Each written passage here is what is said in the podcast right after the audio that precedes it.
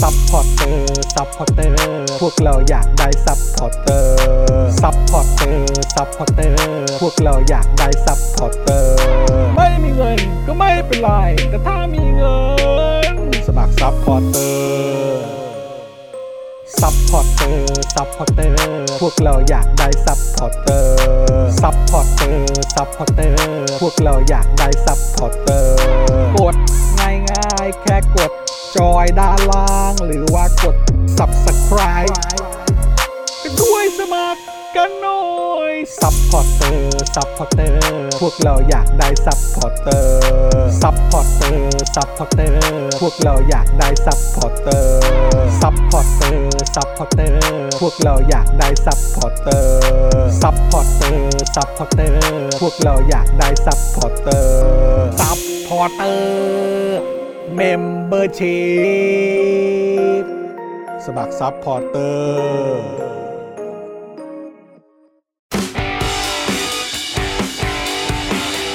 Daily t o p i c กกับจอห์นวินยู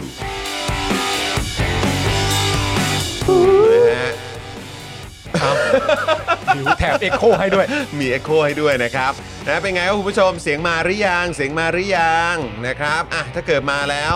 อ่ะนี่บอกว่ามีเสียงหายอีกแล้ว เสียงเสียงเสียงเสียงดีนะเนี่ยเราเช็คก่อน ต้องเช็คต้องเช็ค เออนะครับคุณจูนบอกว่าเสียงหาย คุณพลอยรุ้งบอกว่าเสียงหาย คุณดีฟชาโดไม่มีเสียง คุณธนาหนุ่มบอกว่าเสียง มาแล้วแห คุณ ละ ยูรุมินะครับมาคอนเฟิร์มให้เราเป็นคนแรกเป็นที่หนึ่งเลย เป็นที่ ะครับ หนึ่งเลย มาแล้วมาแล้วมาแล้ว มาแล้วจ้า เออนะครับสวัสดีทุกทท่านนะครับผมต้อนรับทุกท่านเข้าสู่ Daily Topics นะครับประจำวันที่ 14 ธันวาคม 2565 นะครับนะฮะอยู่กับผมจอห์นวินยูนะครับจอห์นวินยูนะครับแล้วก็แน่นอนนะครับ วันนี้อยู่กับคุณปาล์มด้วย สวัสดีครับคุณผู้ชมครับ สวัสดีครับคุณ สวั ปา สดี ล์ม คุณผู้ชมนะครับ สวัสดีคุณจอนะครับ ครับผมนะฮะสวัสดีทุกท่านนะครับ แล้วก็แน่นอนนะครับ วันนี้ดูแลการไลฟ์แล้วก็ร่วมจัดรายการกับเรานะครับ พี่บิวมุกควายสวัสดีครับพี่ ส บิว วัสดีครับบิวครับ สวัสดีคุณผู้ชมทุก ครั ท่าน บผม ด้วยนะครับ เข้ามาแล้วก็คอมเมนต์กันเข้ามาเลยนะฮะ จะได้ คอมเม พู น ด ต์กันห คุ น่ ย อย กัน ครับผมสวัสดีคุณศรัทธาด้วยนะครับนะฮะคุณศรัทธาบอกว่าตอนแรกเสียงหายครับผม ครับ คุณแพมนะฮะดีครับคุณพลอยรุ้งเอออ อ่าสวัสดีครับ คุณราหูสวัสดีนะครับ คุณกั๊กก็มานะครับ คุณกั๊กเป็นไงเดาวไว้เมื่อวานถูกไหม เป็นยังไงฮะ เฉลยไปแล้ววันนี้ เฉลยไปแล้ว นะครับเฉยไป อะ เมื่อสักครู่นี้นะครับ คุณจูนบอกว่าทำไมเราขิดเออนะครับ แล้วฮะ เออนะฮะอ่ะแต่ว่าสงสัยคงตอนช่วงแรกมั้ง ครับ นะฮะคุณนายรับกินของบอกว่าจอยังดำเหมือนเดิมเพื่อนกันครับผมหมายถึงดูบอลโลกเมื่อคืนป่ะ ดูบอล เออใช่ไหม ดูบอล คุณไอเลิฟคิงคอง เออ เนี่ยเป็นคนที่แบบว่าเข้ามาให้ข้อมูลเพิ่มเติม อั ผ ป ม เดตไง อัปเดตให้ จากโพสต์ของพี่ยุทธใช่ไหม ใช่ ขอบพระ เ คุณมากๆเลยนะ กรรมการคั ร บ ข่าวนะครับกร ฮะ รมการข่าวนะครับ คุณตัวเล็กบอกว่าเน็ตเน็ตเน็ตเน็ตเน็ตเออสงสัยอาจจะเอ่อรบกวนแต่ละท่านถ้าเกิดว่าเน็ตเอ่อมันมีปัญหาหรืออะไรอย่างเงี้ยก็ฝากเอ่อคุณผู้ชมนะครับ ลองรีเฟรชกันหน่อยละกัน ครับ นะครับ คุณพลอยรุ้งบอกว่าเปิดเปิดตัวเลยเถอะค่ะ โอ้โห เนะเมื่อกี้เพิ่งประชาสัมพันธ์ไป แป๊บเดียวฮะแป๊บ ใน เดียว Twitter ใน แป๊บเดียว Instagram ใช่ นะครับยังไม่ได้ฟังเสียงเขา ฮะ นะครับแต่เขามาแบบเติมพลังมาเรียบร้อย ครับผม นะครับคุณดิฟชาโดบอกว่าเมื่อกี้ดับกลายเป็นเจาะข่าวตื้นเฉยเลยเหรอ เหรอ ยังไงอ่ะไม่แน่ใจนะครับ คุณแพมบอกว่าพี่จองเคยดูหนังผีเรื่อง Soul's Code ไหมครับ เรื่องนี้คุณปลื้มเป็นพระเอกนางเอกที่แสดงคู่กับคุณปลื้มสวยด้วยครับอ๋อจำได้มันมี ที่คุณปลื้มเป็นพระเอกเคยดู มี เอ้ย ช่วงหนึ่งแล้วตอนนั้น ใช่ คุณปลื้ม ใช่สิ ขับรถนิสสันทีด้า อ่า จำได้เลยเออเพราะว่าเป็นพรีเซนเตอร์ อ่า นิสสันทีด้าตอน ใช่ นั้นนะครับเออแล้วก็แบบว่าโอ้โหน่าจะขับรถนิสสันทีด้าในภาพยนตร์เรื่อง Soul's Code ด้วย ถูกต้อง ครับ ตอนนั้นคุณปลื้มนี่ฮอตมากคือตอนนี้ก็ฮอตอยู่ ตอนนี้ก็ฮอต แต่ ครับ ตอนนั้นคือฮอตแบบฮอตพระเอกแล้วอะ ฮอตเลยะ ฮอตเป็นพระเอก ฮตบบ แล้ว เออ คือแบบทำยังไงเราถึงจะไปถึงจุดนั้นได้วะ เราก็ ทำข่าวแล้วก็แบบสามารถไปเล่นหนังเป็นพระเอกได้อะ เราต้อง คือผม เรา ว่า ต้องไปนั่งข้างพี่ยุทธป่าวะ ความฮอตนี่ผมว่ามันแล้วแต่บุญแต่ก รรมแล้วแต่บุญแต่กรรม กูก็ว่างั้น คือเชื่อทางบุญทางกรรม ครับ ไปเลยดีกว่า ผมคือเรามั มันจะสบายใจเรากว่า อย่าริไปเทียบกับคุณปื้มเลย ไม่ได้ไม่ได้ พวกเรามันเป็นใคร พวกเรามันก็แค่ ไม่ใช่คุณป ลื้ม เออครับผม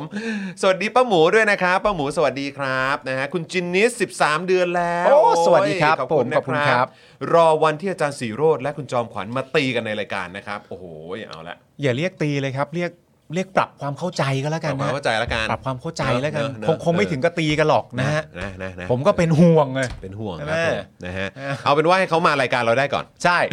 นะฮะ แล้วถ้าหมาตัดสินใจว่าไม่ปรับความเข้าใจยังไงก็ตีกันแล้วก็แบบอ่ะก็ได้ก็ได้ ก็ ก็ ได้ ได้ ก็ได้ก็ได้ก็ได้ไม่เออนะครับเราก็เราก็ถือว่าได้คอนเทนต์ ใช่ ครับผมนะฮะ ครับ คุณจูนบอกว่าเขาก็เคยเลือกตั้งผู้ว่าแล้วมีคนเลือก3 0 0 0 0 0คนนะ เพราะฉะนั้นเราต้องเลือกตั้งผู้ว่าแล้วมีคนเลือก 3 0 0แสนคนก่อน หลังจากนั้นพระเอกก็ไม่ไกลเกินเอื้อมเว้ย มันมันน่าจะมีเนอะแบบเหมือนแบบเอ่ออารมณ์ประมาณว่าเวลาลงเลือกตั้งอะลงเป็นแบบดูโอได้อะ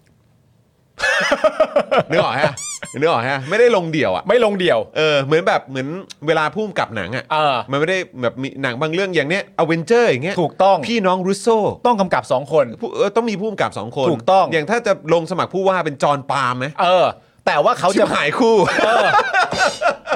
แต่เขาจะไม่เรียกว่าผู้ว่านะ ฮะ เขาจะเรียกว่าผู้ว่าส ผู้ว่าส ผู้วาดผู้ ผู้วาด ผู้ผู้วาด ผู้วาด เออผู้วาดนะครับ จอห์นปาล์ม ครับผม อยากให้กรุงเทพเป็นอะไร จะไม่ได้เป็นนะไม่ได้เป็น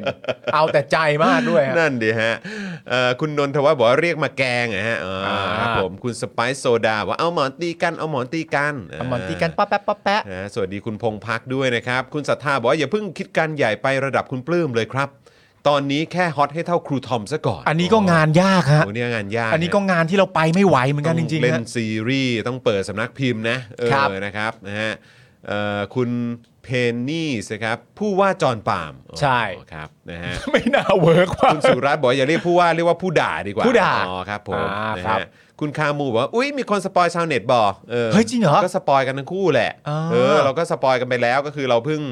เพิ่งโปรโมทกันไป ใช่ นะครับใน Twitter ใน Instagram ของเรานะค ครั รับ บ แล้วก็ตัวชาวเน็ตของเราเองก็น่าจะโพสต์ไปแล้วด้วย ใช่แล้วตาม นะครับ ดูกันหน่อยดีกว่านะฮะ ใช่นะครับ สวัสดีคุณเบียร์ด้วยนะครับอ่ะย้ำอีกครั้งใครมาแล้วนะครับ กดไลค์กดแชร์กันด้วยนะครับ คุณผู้ชมครับนะฮะแล้วก็เอ่ออย่าลืมนะครับ คุณผู้ชมสามารถเติมพลังให้กับพวกเราแบบรายวันได้ข้างบนนี้เลย สนับสนุนสป็อคดักแบบรายวันบัญชีกสิกรไทย 0698975539 นั่นเองนะครับ ครับผม นะฮะแล้วก็คุณผู้ชมก็สามารถมาร่วมเป็นเมมเบอร์เป็นซัพพอร์เตอร์ให้กับพวกเราได้ผ่านทาง YouTube Membership แล้วก็ Facebook Supporter นั่นเองนะครับนะฮะก็เอ่อได้ข่าวว่าพ่อหมอของเราจะมี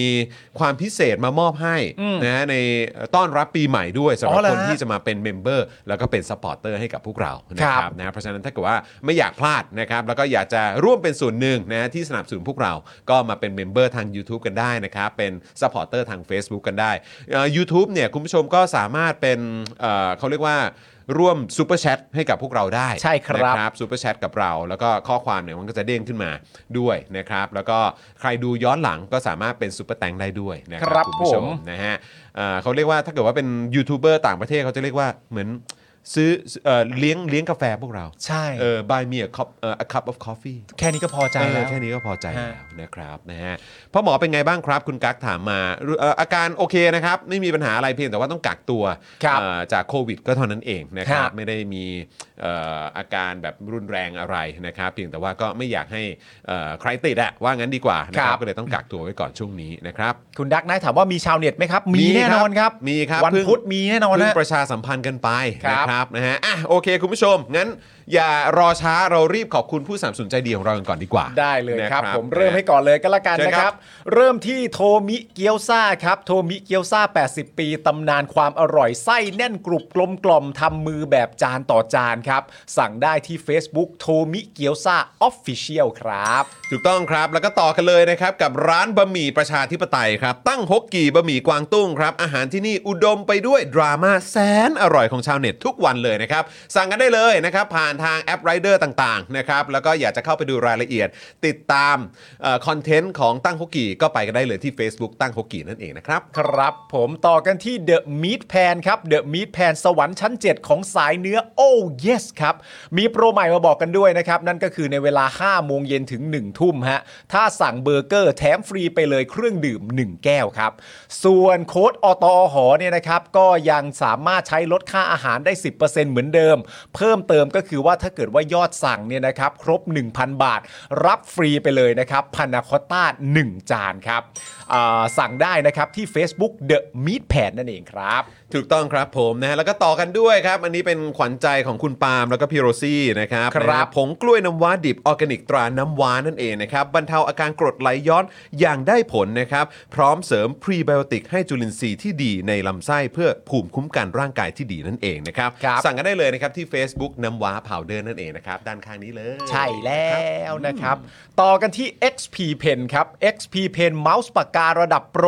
เขียนลื่นคมชัดทุกเส้น เก็บครบทุกรายละเอียดนะครับ ในราคาเริ่มต้นไม่ถึงพัน ดูข้อมูลเพิ่มเติมได้ที่เพจ XP Pen Thailand ครับ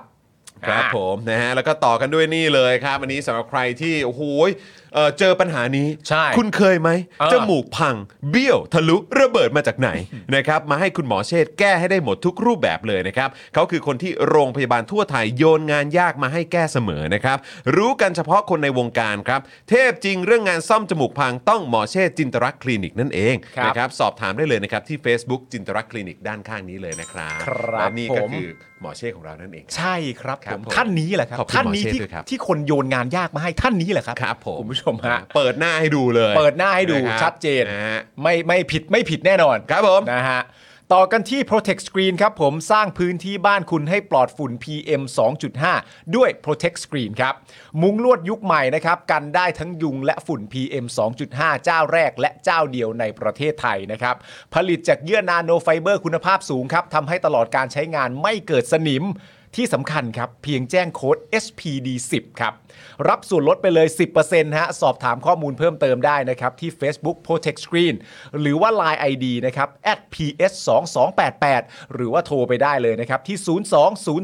020282288 ครับ เบอร์เก๋มากเลย เบอร์เก๋ นี่ยนะครับนะฮะแล้วก็ต่อด้วยนี่เลยครับเฟรนชิกน้ำพริกหนังไก่นะครับเกรดพรีเมียม รสชาติจัดจ้านถึงเครื่องถึงใจ สั่งได้เลยนะครับ ทางไลน์แอดเฟรนชิกนั่นเองด้านข้างนี้ แอดไปเลยนะครับ ครับ นะฮะส่งฟรีทุกบ้านเลยนะครับนี่นะฮะรับรองว่าอร่อยแซ่บนะครับ เหมือน CEO แน่นอน ครับผม โอ้โหซีโอกำลังเคี้ยวเลยนะ นะกรับกรับกรับกรับเลยเออ มา มาที่พี่สาวผู้น่ารักของเรากันบ้างนะครับ ผม ครับ คุณนายปลาดิบครั ครับ บผม เพจคุณนายประดิบนะครับ เพจมันมันๆสไตล์แม่บ้านญี่ปุ่นตัวจริงนะฮะไปติดตามกันได้เลยนะครับ และที่สำคัญครับคริสต์มาสนี้ฮะของขวัญปีใหม่ครับ คุณนายประดิบเนี่ยนะครับเขาจะมีแฟนมีตที่ไทยแล้วนะครับ แล้วมาแบบจุใจถึง 2 วันไปเลยคุณผู้ชมฮะ ครับ ก็คือเริ่มกันที่วันที่ 25 ธันวาคมครับ พบกับแฟนมีตติ้งที่โรงแรมฟูรามาเอ็กซ์คลูซีฟอโศกนะครับ เวลาเอ่อ15 นาฬิกานะครับ ถึง 19 นาฬิกาก็คือบ่าย 3 ถึง 1 ทุ่มนั่นเองนะครับ ครับ แล้วก็ต่อกันไปที่วันที่ 26 ธันวาคมครับ พบกับทอล์กโชว์มันๆ ที่ Advance Cafe นะครับ เวลา 4 โมงเย็นถึง 6 โมงเย็น ทั้ง 2 วันนะครับ ย้ำเลยว่าไม่มีค่าใช้จ่ายใด ๆ นะครับ ฟรีตลอดทั้งงานฮะ อยากเมาส์มอยคุณนายประดิษฐ์นะครับ ห้ามพลาดด้วยประการทั้งปวงครับ ไปเจอกันได้นะ ผมถูกต้องครับผมนะฮะแล้วก็ตอนนี้กลับมาแล้วนะครับ ฮะ นะฮะต้องขอขอบคุณนี่เลย Oasis Coffee นั่นเองครับ ครับ ร้านกาแฟ 24 ชั่วโมง สไตล์ยุโรป พร้อมตกแต่งร้านต้อนรับคริสต์มาสแบบจัดเต็ม ครับ ห้ามพลาดนะครับ ไปจิบกาแฟหอมๆ พร้อมเสพบรรยากาศสุดเฟสทีฟนะครับ ได้เลยที่สาขาห้วยขวางและรางน้ำนะครับ ตลอด 24 ชั่วโมงเลยนะครับ ดูรายละเอียดเพิ่มเติมกันได้เลยนะครับ ที่ Facebook Oasis Coffee TH นั่นเองนะครับ ครับผม เมื่อวานนี้ก็ normal steak นะ ใช่ นะครับแล้วก็วันนี้ก็เป็น Oasis Coffee คู่กัน เขาเนี่ยมาคู่กันเสมอเลย ใช่ นะครับ นะฮะและนี่โอ้โหนี่ไง นี่ไง นี่ไง Oasis Coffee ใคร อ๋อ อะ เอ้ ใคร ย เออ เฮ้ย คุณปาล์มเขายืนยันให้เลยไง อันนี้มันพรีเซนเตอร์ร้านเหรอ พรี ฮะ เซนเตอร์ร้านครับผม โอ้โห พรีเซนเตอร์ร้านพร้อมกับเครื่องดื่มเอ่อสุดประทับใจของคุณไง ใช่ คืออะไรฮะ คุกกี้แอนด์ครีมเฟรป เป้ อร่อยมาก โอ้แล้วกลืนน้ำลายเลยวะ น่ากินจ กลื ริ น งๆ น้ำลายทันทีเลยะ อันนี้ไม่ เ ไม่ใช่เจ้าของร้านนะฮะ ครับ อันนี้คืออ่าพรีเซนเตอร์ร้าน เอ พรี อ เซนเตอร์ร้าน แต่จะว่าไปคือจริงๆตัวเจ้าของร้านกับตัวพรีเซนเตอร์นี่ทรงผมคล้ายๆกันนะ คล้ายกันฮะ นะฮะถ้าเกิดว่าไปที่ Oasis Coffee แล้วก็เจอคนทรงผมประมาณเนี้ย ฮะ นะครับแล้วก็แบบเอ่อดูทรงแบบเนี้ยเอ่อเพรียวๆแบบเนี้ย ครับ นะฮะไปไปทักได้ว่าเออขอโทษนะนี่เป็นเจ้าของ Oasis Coffee หรือเปล่า ใช่ครับผม นะครับนะฮะลองไปดูกันได้ ผมก็จะเคลมทันทีว่าใช่ครับ ใช่ทันทีเลย ผมนี่แหละครับอ่า ครับนะอ่ะแล้วก็แน่นอนนะครับสำหรับคุณผู้ชมที่อยากจะมาซื้อโฆษณากับเรา วันละ 999 บาทเท่านั้นครับนะฮะ ติดต่อมาได้เลยที่เบอร์นี้ 0858275918 นั่นเองนะครับ ครับ ซื้อกันแบบรายวันราคา 999 นะครับ ถ้าเกิดว่าซื้อเป็นรายสัปดาห์ ซื้อเป็นรายเดือนนะครับ เรามีส่วนลดให้ด้วยนะครับ ก็กริ้งกรางเข้ามาได้เลยนะครับ คุณผู้ชมครับ ใช่ครับ คุณพลอยรุ้งบอกว่า Oasis Coffee นี่เบอร์รี่ปั่นก็อร่อยนะครับ อ่า ส่วนทางน้ำว้าพาวเดอร์เนี่ยคุณพลอยรุ้งตอนนี้เนี่ยกำลังรับประทานรสของขมิ้นอยู่ อ่าโอเคนะครับผมมนะฮะคุณกิบีเลเซอร์นะครับสวัสดีจากญี่ปุ่นครับทุกท่านนะครับ คุณเอ่อจุงหรือเปล่าจุงหรือจังนะครับ บอก ครับ เฟรเป้ซะด้วยอ่าคุณเวจเจบอกว่าอ๋อแบบนี้เขาเรียกว่าเป็นแบรนด์ a m b a s s a d o r หรือเปล่า โอ้โหอย่างนั้นเลย ครับ ฮะ ผมนะฮะอ่ะแล้วก็มีอีกหนึ่งอย่างที่อยากจะประชาสัมพันธ์การผม ค ร รั บบ กวนคุณหน่อย ได้ครับ นะครับสำหรับรายการที่จะต่อเนื่องจาก Daily Topics เนี่ยแหละ ใช่ครับ นะนะฮะตอนเท่าไหร่สามทุ่มใช่ไหม ใช่ครับ เออนะครับสามทุ่มเดี๋ยวจะได้อยู่ใกล้ชิดกับพี่ชายข ค อง รับ พวกเรา ถ้าเกิดว่าทายผลบอลแล้วมันได้ผลออกมาลักษณะนั้น กลับมาประเด็นเรื่องเคป๊อปกันต่อก็ได้ครับคุณผู้ชมฮะ ครับผม ก็คือโปรโมทครับ Freedom Talk นะครับแขกรับเชิญ EP ที่ 8 ของ Freedom Talk นะครับก็คือคุณบุตรครับวลัยพันธ์พระลายนนท์ครับ ผู้ก่อตั้งไดโนเสาร์เกาหลีครับผม ที่มียอด Follow นะครับมากกว่า 1.3 ล้านคนฮะ ครับ แฟนพันธ์แท้วงการเกาหลีนี่ห้ามพลาดนะครับ เพราะว่าเราจะมาร่วมกันย้อนรอยเรื่องเด็ดข่าวดังฮะ เพราะมันใกล้จะสิ้นปีแล้วไง ใช่ มันก็ต้องมีการย้อนรอยเรื่องเด็ดข่าวดังประจำปีกันหน่อยนะครับ แห่ง ครับ ปี 2022 นะครับ ครับ Freedom Talk ครับ กับโอ๊ตเฉลิมพลฤทธิชัยนะครับ ชวนคุณพูดคุยเรื่องข่าวคราวต่างๆ ในวงการ K-POP K-drama และ K-everything ติ่งห้ามพลาดนะครับ ห้ามพลาดเลยนะครับนะก็เดี๋ยวมาแจมมาเมาส์กันได้เลยนะครับ อ่า เดี๋ยววันนี้พี่โอ๊ตเนี่ยจะอยู่ใกล้ชิดกับพวกเรานะครับ ฮะ ยาวๆกันไปพร้อมกับแขกรับเชิญของเราวันนี้ก็คือคุณบุตรนั่นเองนะครับ ครับผม นะฮะอ่ะคุณผู้ชมครับพูดถึงแมชเมื่อคืนหน่อยไหม อ่า ก่อนจะไปพบกับชาวเน็ตของเรา แมตชเมื่อคืน แมตช์เมื่อคืนนี่ก็ ก็ คือ เป็นอาร์เจนตินากับโครเอเชีย เราพยากรณ์กันว่าอะไรนะ ผมเนี่ยด้วยความที่ผมเชียร์โครเอเชียเนี่ย เออ ผมก็คิดว่าโครเอเชียชนะด้วยสกอร์สองหนึ่ง ครับ คุณก็คุณก็คิดว่าโครเอเชียเหมือนกัน ใช่ พี่ใหญ่เมื่อวานโครเอเชียไหม พี่ใหญ่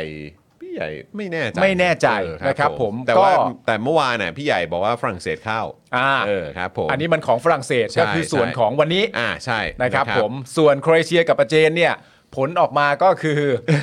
อ่าอาร์เจนก็ชนะไป 3 ประตูต่อศูนย์ สามศูนย์ครับผม นะครับผม สา ก็ มศูนย์ครับ เรียกว่าไม่ไว้หน้าการเชียร์ แต่ยังไงอะโครเอเชียเกิดอะไรขึ้นคือล้าเหรอ ผมอ่ะ อืม ยอมรับเลยนะครับ ว่า จากใจเลยนะครับ เออ ผมไปถึงตีสองแล้วผมหลับครับ เอ้อ คุณดูปะ ผมได้ดูช่วงท้ายนิดนึง จริง คือเพราะอะไร เพราะว่าคือเมื่อวานนี้เนี่ยผมไปเออพอดีไปต้องไปที่โรงพยาบาล เออ แล้วก็กว่าจะกลับมาเนี่ยก็แบบเนี่ยคือท้ายที่สุดแล้วก็ถึงก็เนี่ยกว่าจะกลับกลับมาถึงก็ได้ดูบอลพอดีอ่ะ อ่า เออแล้วพอได้ดูบอลปุ๊บก็แบบโอ้โหช่วงท้ายก็นั่นแหละครับแต่แต่เมสซี่ผมก็ก็ต้องให้เขาปะ เมสซี่ยิงจุดโทษใช่ไหม เมสซี่ยิงจุดโทลูกษใช่ไหม แต่ว่าก็มีแบบจ่ายจ่ายบอลอะไรต่างๆเหล่านี้แล้วเมื่อวานนี้ก็รู้สึกว่าเท่าที่ได้ดูนะ อ่า แล้วก็ตอนเช้าก็ตื่นมาดูไฮไลท์อะไรแบบเนี้ยก็รู้สึกว่าอาร์เจนตินาก็เล่นได้แบบค่อนข้างเขาเรียกว่าอะไรแพรวพราวๆอ่ะเออแล้วก็สู้ ใช่ อะไรแบบเนี้ยก็เลยแต่ผมไม่แน่ใจผมไม่ได้ดูทั้งแมตชก็เลยแบบ อ่า ไม่กล้าฟันธงแต่ว่าเท่าที่เห็นแล้วก็ได้ดูภาพไฮไลท์อะไรแบบเนี้ย อืม ก็รู้สึกว่าเออเข้มข้นแล้ว ใช่ ถ้าเกิดว่าเข้าไปรอในรอบชิงแล้วเนี่ย รอบชิงปีนี้ก็น่าจะมัน น่าจะมัน น่าจะมัน รอบชิง ครับ ปีนี้ก็แน่นอนนะฮะ อันนี้ฟันธงได้เลยก็คืออาร์เจนโมร็อกโกอันนี้ก็ฟั นธง เราจะฟันธงเพื่อให้ฝรั่งเศสเข้า ใช่ไหมเรา เราใช้คำนี้ไหม แทงสวน เราฟันธงเพื่อให้ฝรั่งเศสเข้าใช่ไหม ใช่ เออครับผม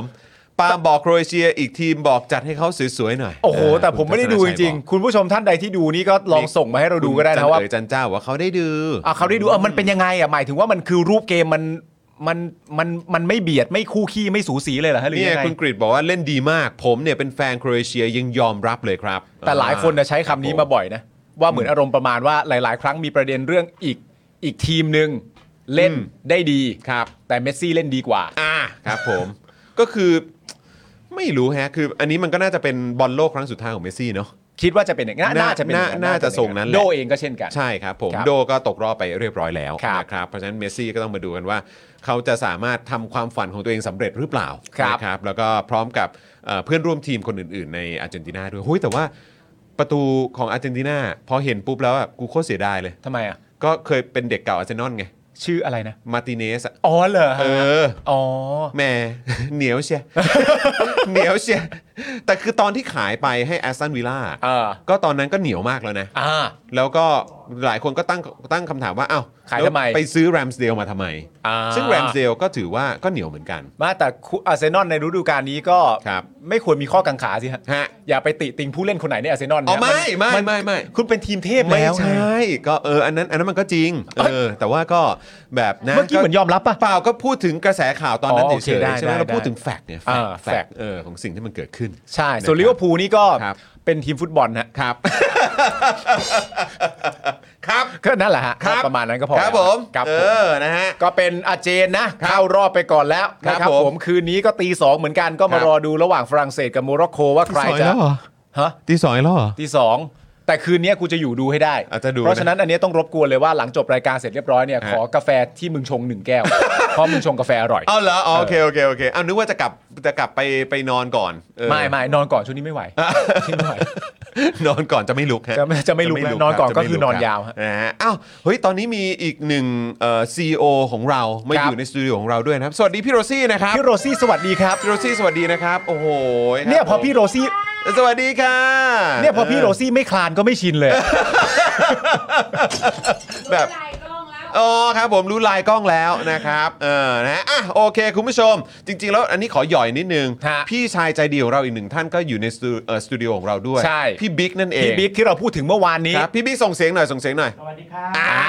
ครับผมไปติดตามมาได้กับไทยแองเก e r ใช่ไหม ใช่ครับ เออไปติดตามได้ในช่อง YouTube ครับ นะ ผม ใครเป็นสายตกปลา ใช่ ต้องไปดู ใช่ ข้อมูลแน่นเปรี้ย แล้วก็พาไปผจญภัยเสมอ ใช่ เออครับ แล้วก็เมื่อกี้ผมได้คุยกับพี่บิ๊กเนี่ยก็ประเด็นไม่ได้ถามกันเรื่องปลาเลยนะฮะ ครับ ถามกันเรื่องกฎหมายว่าอะไร ผิดกฎหมายบ้าง พี่บิ๊กก็ให้ข้อมูลมาก็ถือว่าดีฮะถือ ครั ว่า บ ดี ผมเออแล้วสรุปได้ถามยังว่าพี่บิ๊กเคยตกปลาชะโดหรือยัง เออพี่บิ๊กเคยตกปลาชะโดยัง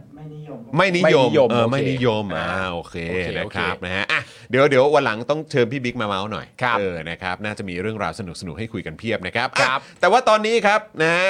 ชาวเน็ตของเราพร้อมแล้ว ครับ ประจำการแล้ว ฮะ นะครับแล้วก็โอ้ยมีมีเครื่องดื่ม มีเครื่องดื่มมีอาหารอะไรพร้อมนะครับ ใช่ นะเพราะฉะนั้นก็น่าจะนั่งเมาส์กับเราได้ยาว ฮะ ๆนะครับโอ้ดีจังเลยนะ ดี ครับ มากๆเลยครับ แบบนี้ก็น่าจะพร้อมแล้วแหละนะครับ ใช่ ที่จะมาร่วมพูดคุยกับเรานะครับคุยกันแบบยาวๆ ยาวๆ สนุกสนุกๆ ตลอดทั้งรายการ สบๆ นะครับเอ่อมีคุณผู้ชมทราบแล้วใช่ไหมว่าแขกของเราเป็นใคร ใช่ ชาวเน็ตของเราเป็นใคร เพราะว่าเราเนี่ยได้โปรโมทกันไปเมื่อสักครู่ก่อนเข้ารายการไปแล้ว ครับผม นะครับอ่ะเพราะฉะนั้นถ้าเกิดพร้อมอ่ะคุณปาล์มรอบนี้ตาคุณละ รอบนี้นะครับผม ครับ อย่างที่บอกกันเป็นประจำนะครับ ทุกวันพุธจะมีชาวเน็ตมาและไม่ได้มาแค่ช่วงเดียวมาอยู่กับเราตลอดทั้งรายการ ไม่ว่าจะกี่ชั่วโมงก็ตามเราก็จะไม่ยอมให้เขากลับเด็ดขาดนะค เฮ้ รั ย บ เรา ผม ถามเขาแล้วว่ามีงานอะไรต่อหรือเปล่าเขาบอก ใช่ ไม่มี ใช่ เอาสบายแล้วสิอย่างเงี้ย เขาอะตอบสบายๆเขา ครับ ไม่รู้หรอกว่าไอ้ไอ้ภายใต้คำถามเนี่ยเราต้องการอะไร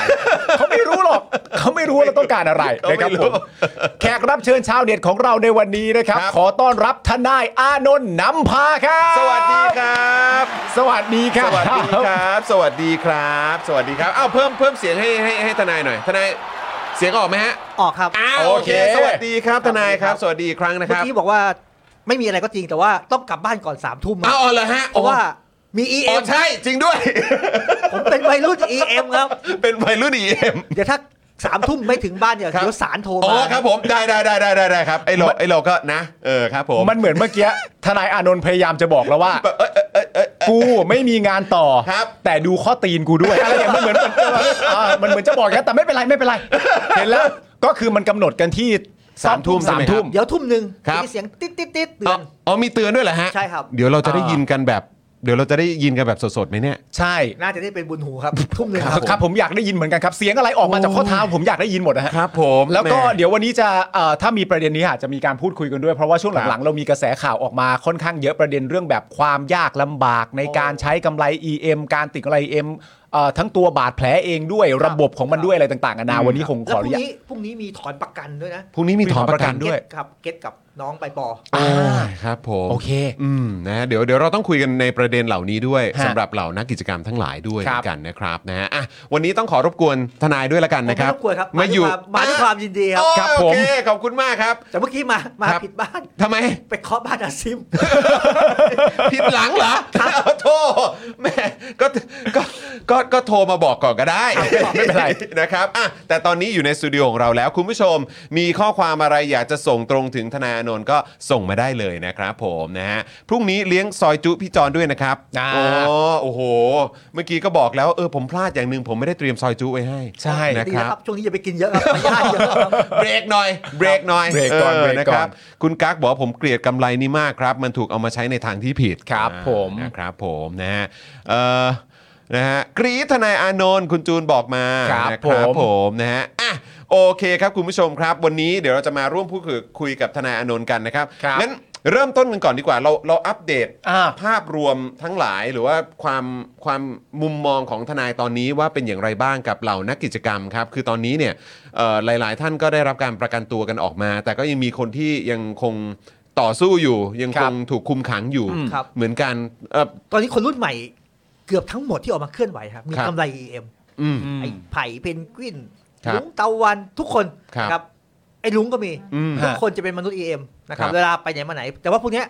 เขาเป็นพวกกวนตีนอ่ะคือ ครับ เขาก็ไม่ได้อายอ่ะ อ่า แม่งใส่กางเกงขาสั้นแล้วก็โชว์อา โชว์เลย สติ๊กเกอร์มาติด เออเอ ครั อเออ เอามึงอยากจะทำให้กูอายกูก็ประจานแม่งเลย ครับผม แต่ทุกคนก็จะมาพร้อมกับเหมือน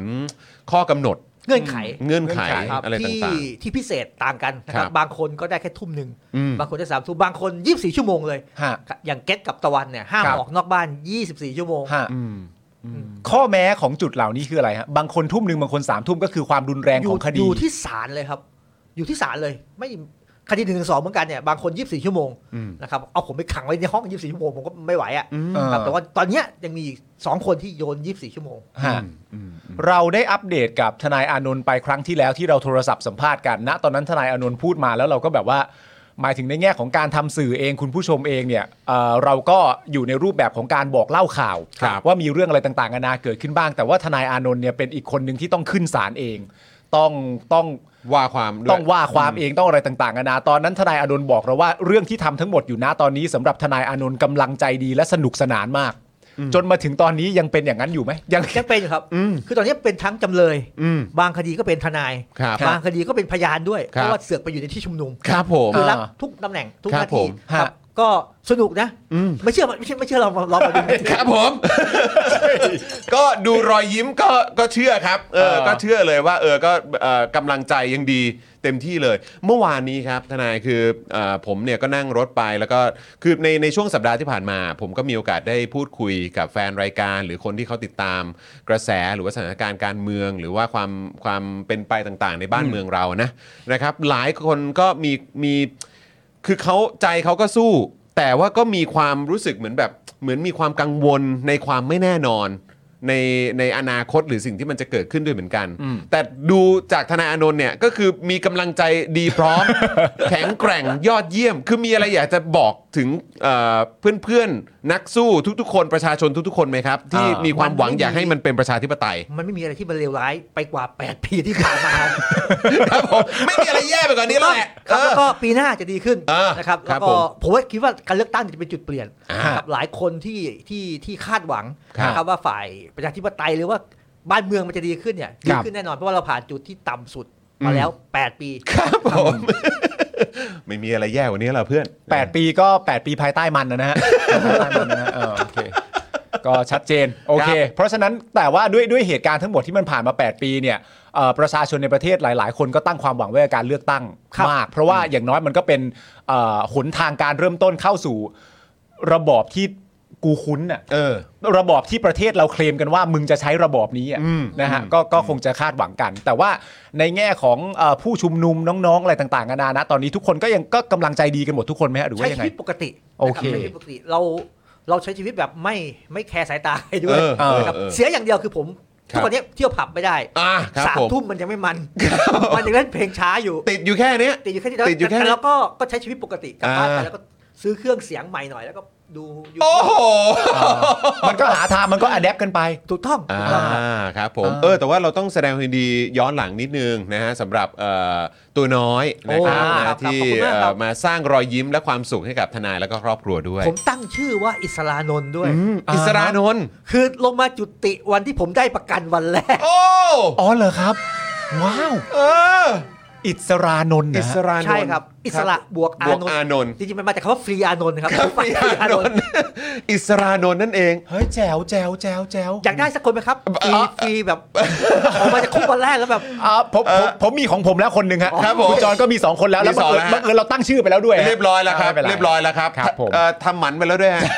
ทำหมันไปแล้วด้วย เออนะครับอ้าวโอเค วันนี้ต้องรบกวนทางเน็ตของเราก็คือทางธนาโนนท์นะครับ มาร่วมแสดงความคิดเห็น ครับ นะครับเกี่ยวกับข่าวคราวที่เราจะมาแชร์ให้คุณผู้ชมได้ติดตามกันด้วย ครับ นะครับซึ่งเดี๋ยวผมบอกหัวข้อก่อนละกันนะครับแล้วเดี๋ยวเราจะไปกันทีละข่าว ฮะ นะครับซึ่ง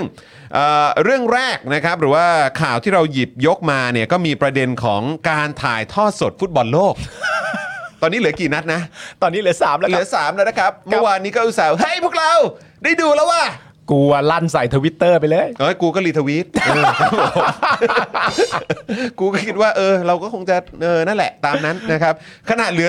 4 4 4 แมตช์นะ สี่แมตช์แล้ว กูก็ไม่รู้กูจะเออจะดูตื่นเต้นไปทำไม อ่าน นะครับนะฮะก็เดี๋ยวมีประเด็นนี้ซึ่งยังต่อเนื่องกันอยู่นะครับ แล้วก็เห็นเมื่อวานเนี่ยทางพี่ยุทธสรยุทธสุทัศนจินดาเนี่ยนะครับก็หยิบยกประเด็นนี้ขึ้นมาขยี้กันแบบแม่ ขยี้เลยอะ ครับผมนะฮะ ฮะ เขาเรียกว่าเอ่อรอยด่างรอยสกปรกนี่สะอาดเลย ใช่ ครับผมนะฮะขยี้ผ้าสะขาวเลย ผ้าขาว นะครับ ผ้าขาว นะ เลย ฮะ ฮะ แล้วก็อีกประเด็นหนึ่งครับก็คือเอกชนขู่ขึ้นราคาสินค้านะครับ หากปรับขึ้นค่าไฟครับผม อ่า นะฮะซ้ำร้ายนักลงทุนหนีไม่กล้าย้ายฐานมาประเทศไทยครับ ครับผม อืมครับผม อ่ะ นะฮะก็เอกชนเขานะครับได้รับผลกระทบนะครับ ครับ นะฮะเหมือนกับประชาชนเลย ใช่ นะครับ แล้วก็มีประเด็นวันนี้ครับ สภามีนัดพิจารณาพรบกัญชาครับ ครับ นะฮะจับตาองค์ประชุมหลังสสทยอยลาออกครับ เยอะเนอะ เมื่อสักครู่นี้ชาวเน็ตของเราธนาโนนท์ก็พูดถึงการเลือกตั้งที่จะเกิดขึ้นในปีหน้าด้วย ใช่ นะครับนะฮะแล้วก็เดี๋ยวเราก็มาถามในประเด็นของเรื่องกัญชาด้วยก็ดีเหมือนกั ครับผม นะครับ แล้วก็อีกเรื่องครับ อ่า ที่เตรียมมาไว้ กองทัพเรือครับผม ทำไมฮะ นัดเจรจากับจีน เอาละเว้ย วันนี้นะครับ หลังปล่อยคลิปนะฮะ ไม่ได้อันนี้ไม่ได้ไม่ได้ปล่อยคลิปหลุดหรืออะไรฮะอันนี้คือปล่อยตั้งใจปล่อยคลิปเลย อ่า นะครับอธิบายว่าเรือดำน้ำนะฮะเขาใส่เครื่องยนต์จีนมันเป็นยังไง า เออนะค มัน รับ ก็ต้องโปรโมทเดี๋ยวประชาชนไม่ไว้ใจ ถูกต้องครับผมนะฮะแล้วก็เรื่องเมาส์ทิ้งท้ายนิดนึงแล้วกัน ครับ คอรมอไฟเขียวครับ ครับ นะฮะให้ทางอวครับผมนะฮะหรือว่าทางด้านเอ่ออุดมศึกษานะครับ ครับ พลิกโฉมไทยเป็นประเทศที่พัฒนาแล้วภายในปี 2580 ครับ เฮ้ย ปีนี้ปีหกห้า 65 อีกสิบ อีก ห้าปี 15 ปี เราจะเป็นประเทศพัฒนาแล้วเว้ย ก็ไม่ต้องรีบบอกกูก็ได้มั้งถึงแล้วอะ ใกล้ๆค่อยบอกก็ได้มั้งแม่ง มาซะช่วง เออ ช่วงช่วงท้ายมึงจะไปเนอะ ใกล้ๆ เออครับผมมึงไฟเขียวใหญ่เลย ใช่ งั้นเดี๋ยวเราไล่กั ที่ นไป ผ่านมาอะไรกูติดไฟแดงอยู่นานมากเลยนะเออ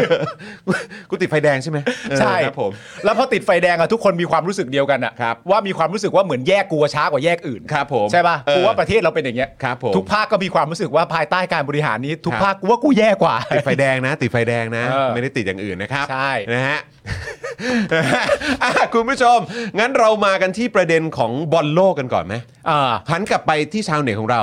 เอ่อ เมื่อ ธนา คืน นนท์ ผมก็ดู ดูบอลไหม อ่า ตื่นขึ้นมาพอดีครับ เป็นเป็นสายดูบอลไหมฮะ เอ่อดูแต่ดูครึ่งหลัง ดูครึ่งหลัดูงครึ่งหลัง เออมีนี่คือปกปกติติดตามเอ่อฟุตบอลอยู่แล้วไหมฮะ ปกติดูครับ ดูอยู่แล้ว ก็เชียร์เมสซี่อยู่แล้ว อ่ะ อ๋อ เชียร์เมสซี่ เชียร์เมสซี่ อยู่แล้ว อยู่แล้ว ด้ ด้ ว วย ย เออ ผมว่าเขาเขาเป็นเทพแล้วนะแล้ว อ่ะ ถ้า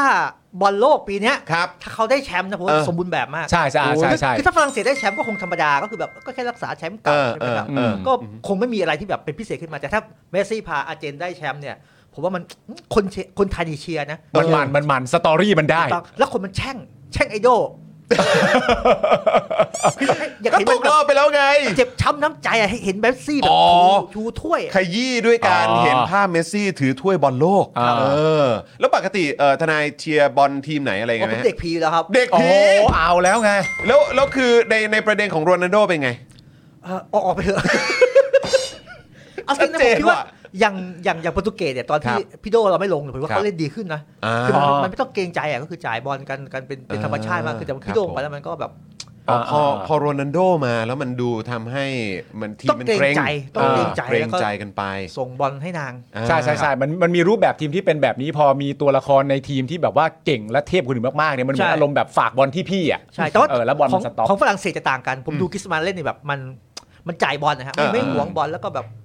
เมสซี่ก็ไม่หวง อ่าฮะ เมื่อวานที่จ่ายลูกท้ายสวยมาก ครับผม อืม ไอ้ที่ที่ได้เอ่อลูกสามใช่ไหม ปรบมือจนลูกผมลุกขึ้นมาร้องไห้ โอ้โห มัน นี่ สวยจริงสวย เออมันเนอะมันเนอะแปลว่าเมื่อวานนี้ก็ได้ enjoy ครับ แมตชนี้กันไป แต่ว่ายังเหลืออีก3แมตช ฮะ นะครับยังเหลืออีก3แมตชแล้วก็แน่นอนคุณผู้ชมหลายท่านเนี่ยก็ยังลุ้นกันอยู่ว่าเรื่องมันจะเป็นยังไงกันต่อ ใช่ นะครับ นะครับ งั้นเราอัปเดตรายละเอียดกันตรงจุดนี้กันหน่อยดีก ใช่ ว่านะครับว่ามันเกิดอะไรขึ้นครับ ใช่ เพราะว่าเดี๋ยวก็ค่อยมาถามชาวเน็ตอีกทีนึง เพราะว่าณถึงตอนนี้เนี่ยก็เป็นองค์กรของรัฐ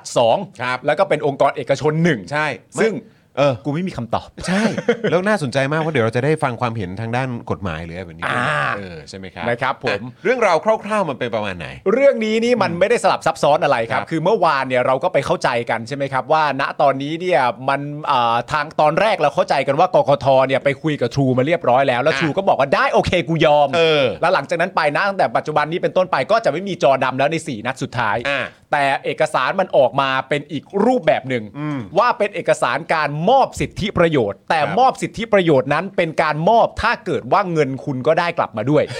ความไม่ชัดเจนที่สุดในประเด็นนี้ก็คือว่าไม่ได้มีการแจ้งในใบไหนเลยนะครับ ที่บอกว่าเงินที่หวังว่าจะได้ได้มาแล้วไปไหน เออ อันนี้เรื่องใหญ่ฮะ แต่ก็คือเป็นใบแบบเรียกมามอบใช่ไหม ถามว่าอยาก ถามว่าอยากจะได้ไหม อยากได้ไหม มันเป็นคำถามว่า อยาก นี่ ได้ ไง ไหมล่ะ สี่นัดสุดท้าย เออ นัดนี้นัดนี้นัดนี้ เออ อ่า อยากจะให้เรามอบไหม เออ มันคือทรงนั้น เพราะมันมี ฮ ราคา มันมีทุกอย่างมีราคา ใช่ครับผม นะครับผม ครับผม ประชาชนเสียภาษีก็มีราคาเหมือนกัน ครับ นะฮะ ผม ครับผมเอาคร่าวๆกันแล้วกันนะครับ ก็หลังจากช่วงเย็นที่ผ่านมาเมื่อวานนี้นะครับก้องศักดิ์ยอดมณีนะครับผู้ว่ากกทเปิดเผยว่าผู้ใช้กล่อง IPTV สามารถรับชมการถ่ายทอดสดฟุตบอลโลกอีก 4 นัดที่เหลือได้แล้วเราก็เฮกันนะฮะโดยบอกว่าได้มีการหารือกับกลุ่ม True เรียบร้อยแล้ว ซึ่ง True เนี่ยไม่ได้ขัดข้อง แต่หลังจากนั้นครับ SBN นะครับซึ่งเป็นผู้ใช้บริการกล่อง AIS Playbox นะครับเปิดเผยว่ายังไม่ได้รับการแจ้งยกเลิกคำสั่งศาลทรัพย์สินทางปัญญา ที่สั่งห้ามไม่ให้บริษัทถ่ายทอดฟุตบอลโลก บริษัทจึงยังไม่สามารถถ่ายทอดได้ในขณะนี้ เพราะก่อนหน้านี้กล่อง AIS Playbox ถูกศาลทรัพย์สินทางปัญญาสั่งห้าม ถ่ายทอดสดฟุตบอลโลก เนื่องจากศาลชี้ว่าเป็นการละเมิดกฎหมายทรัพย์สินทางปัญญา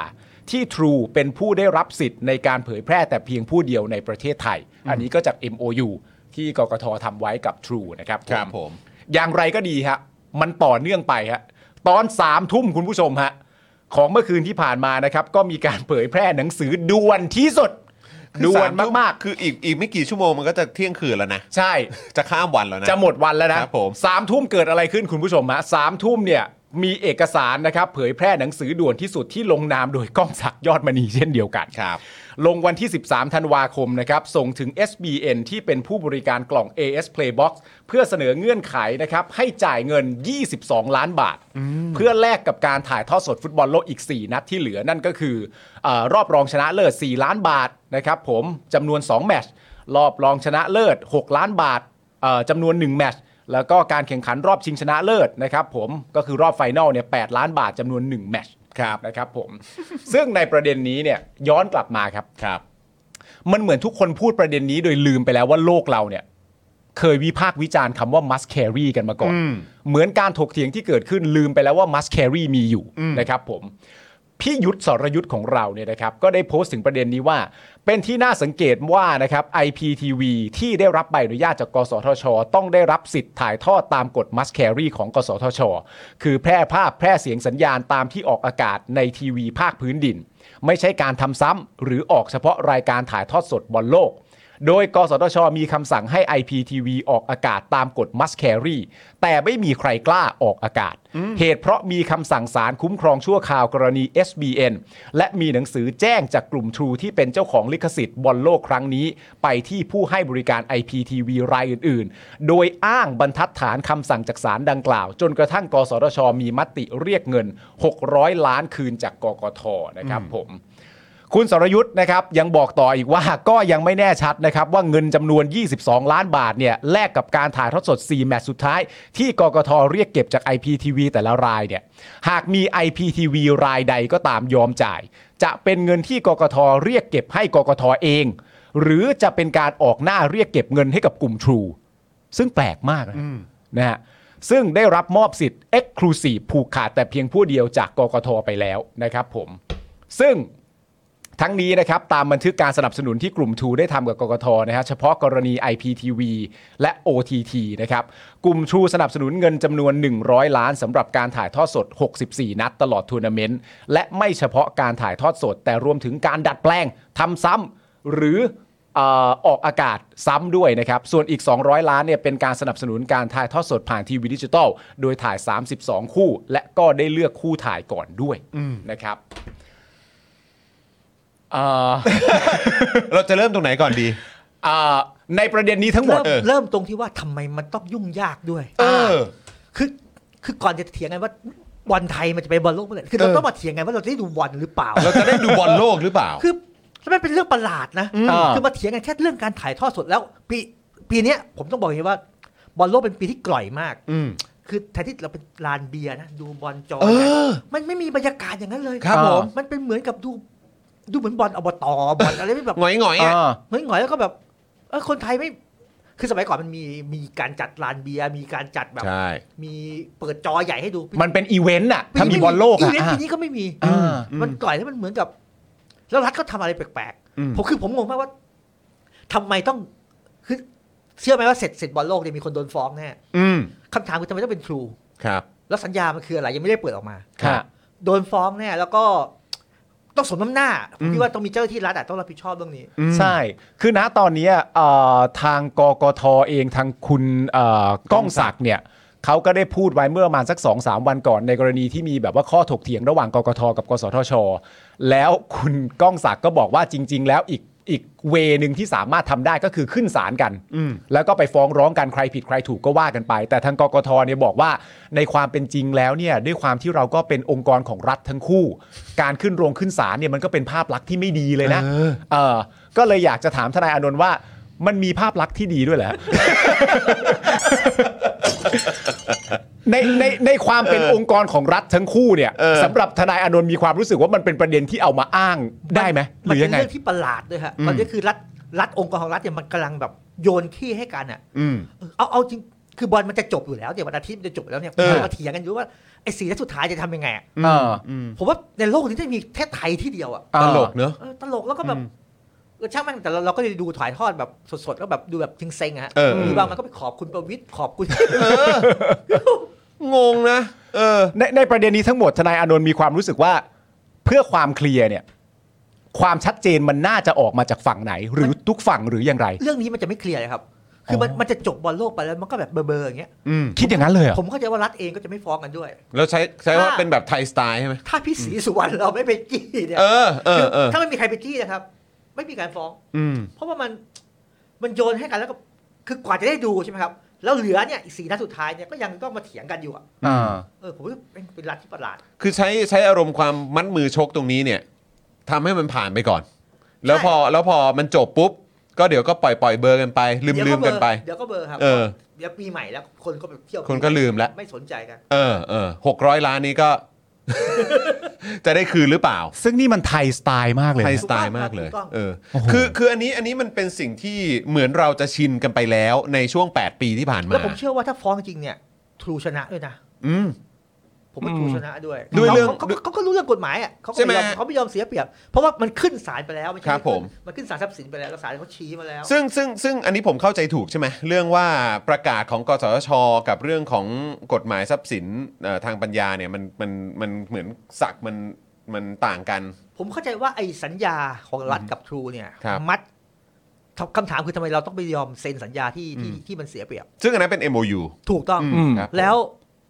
คือศาลมันชี้มาแล้วครับ อืม คือมันผ่านศาลมาแล้ว ครับ ทีนี้ต่อให้รัฐไปฟ้องหรือฟ้องฟ้องรัฐเองกันเองเนี่ย ครับ ยังไงก็เสียเปรียบ อ่า อืม เพราะมีคำสั่งศาลมา ถูกต้องครับ เออเออฮะเรื่องนี้มันมันสะท้อนอยังไงได้บ้าง อย่างที่ผมบอกไปเมื่อสักครู่นี้ว่า เฮ้ย 8 ปีที่ผ่านมา เหมือนเราชินกับความ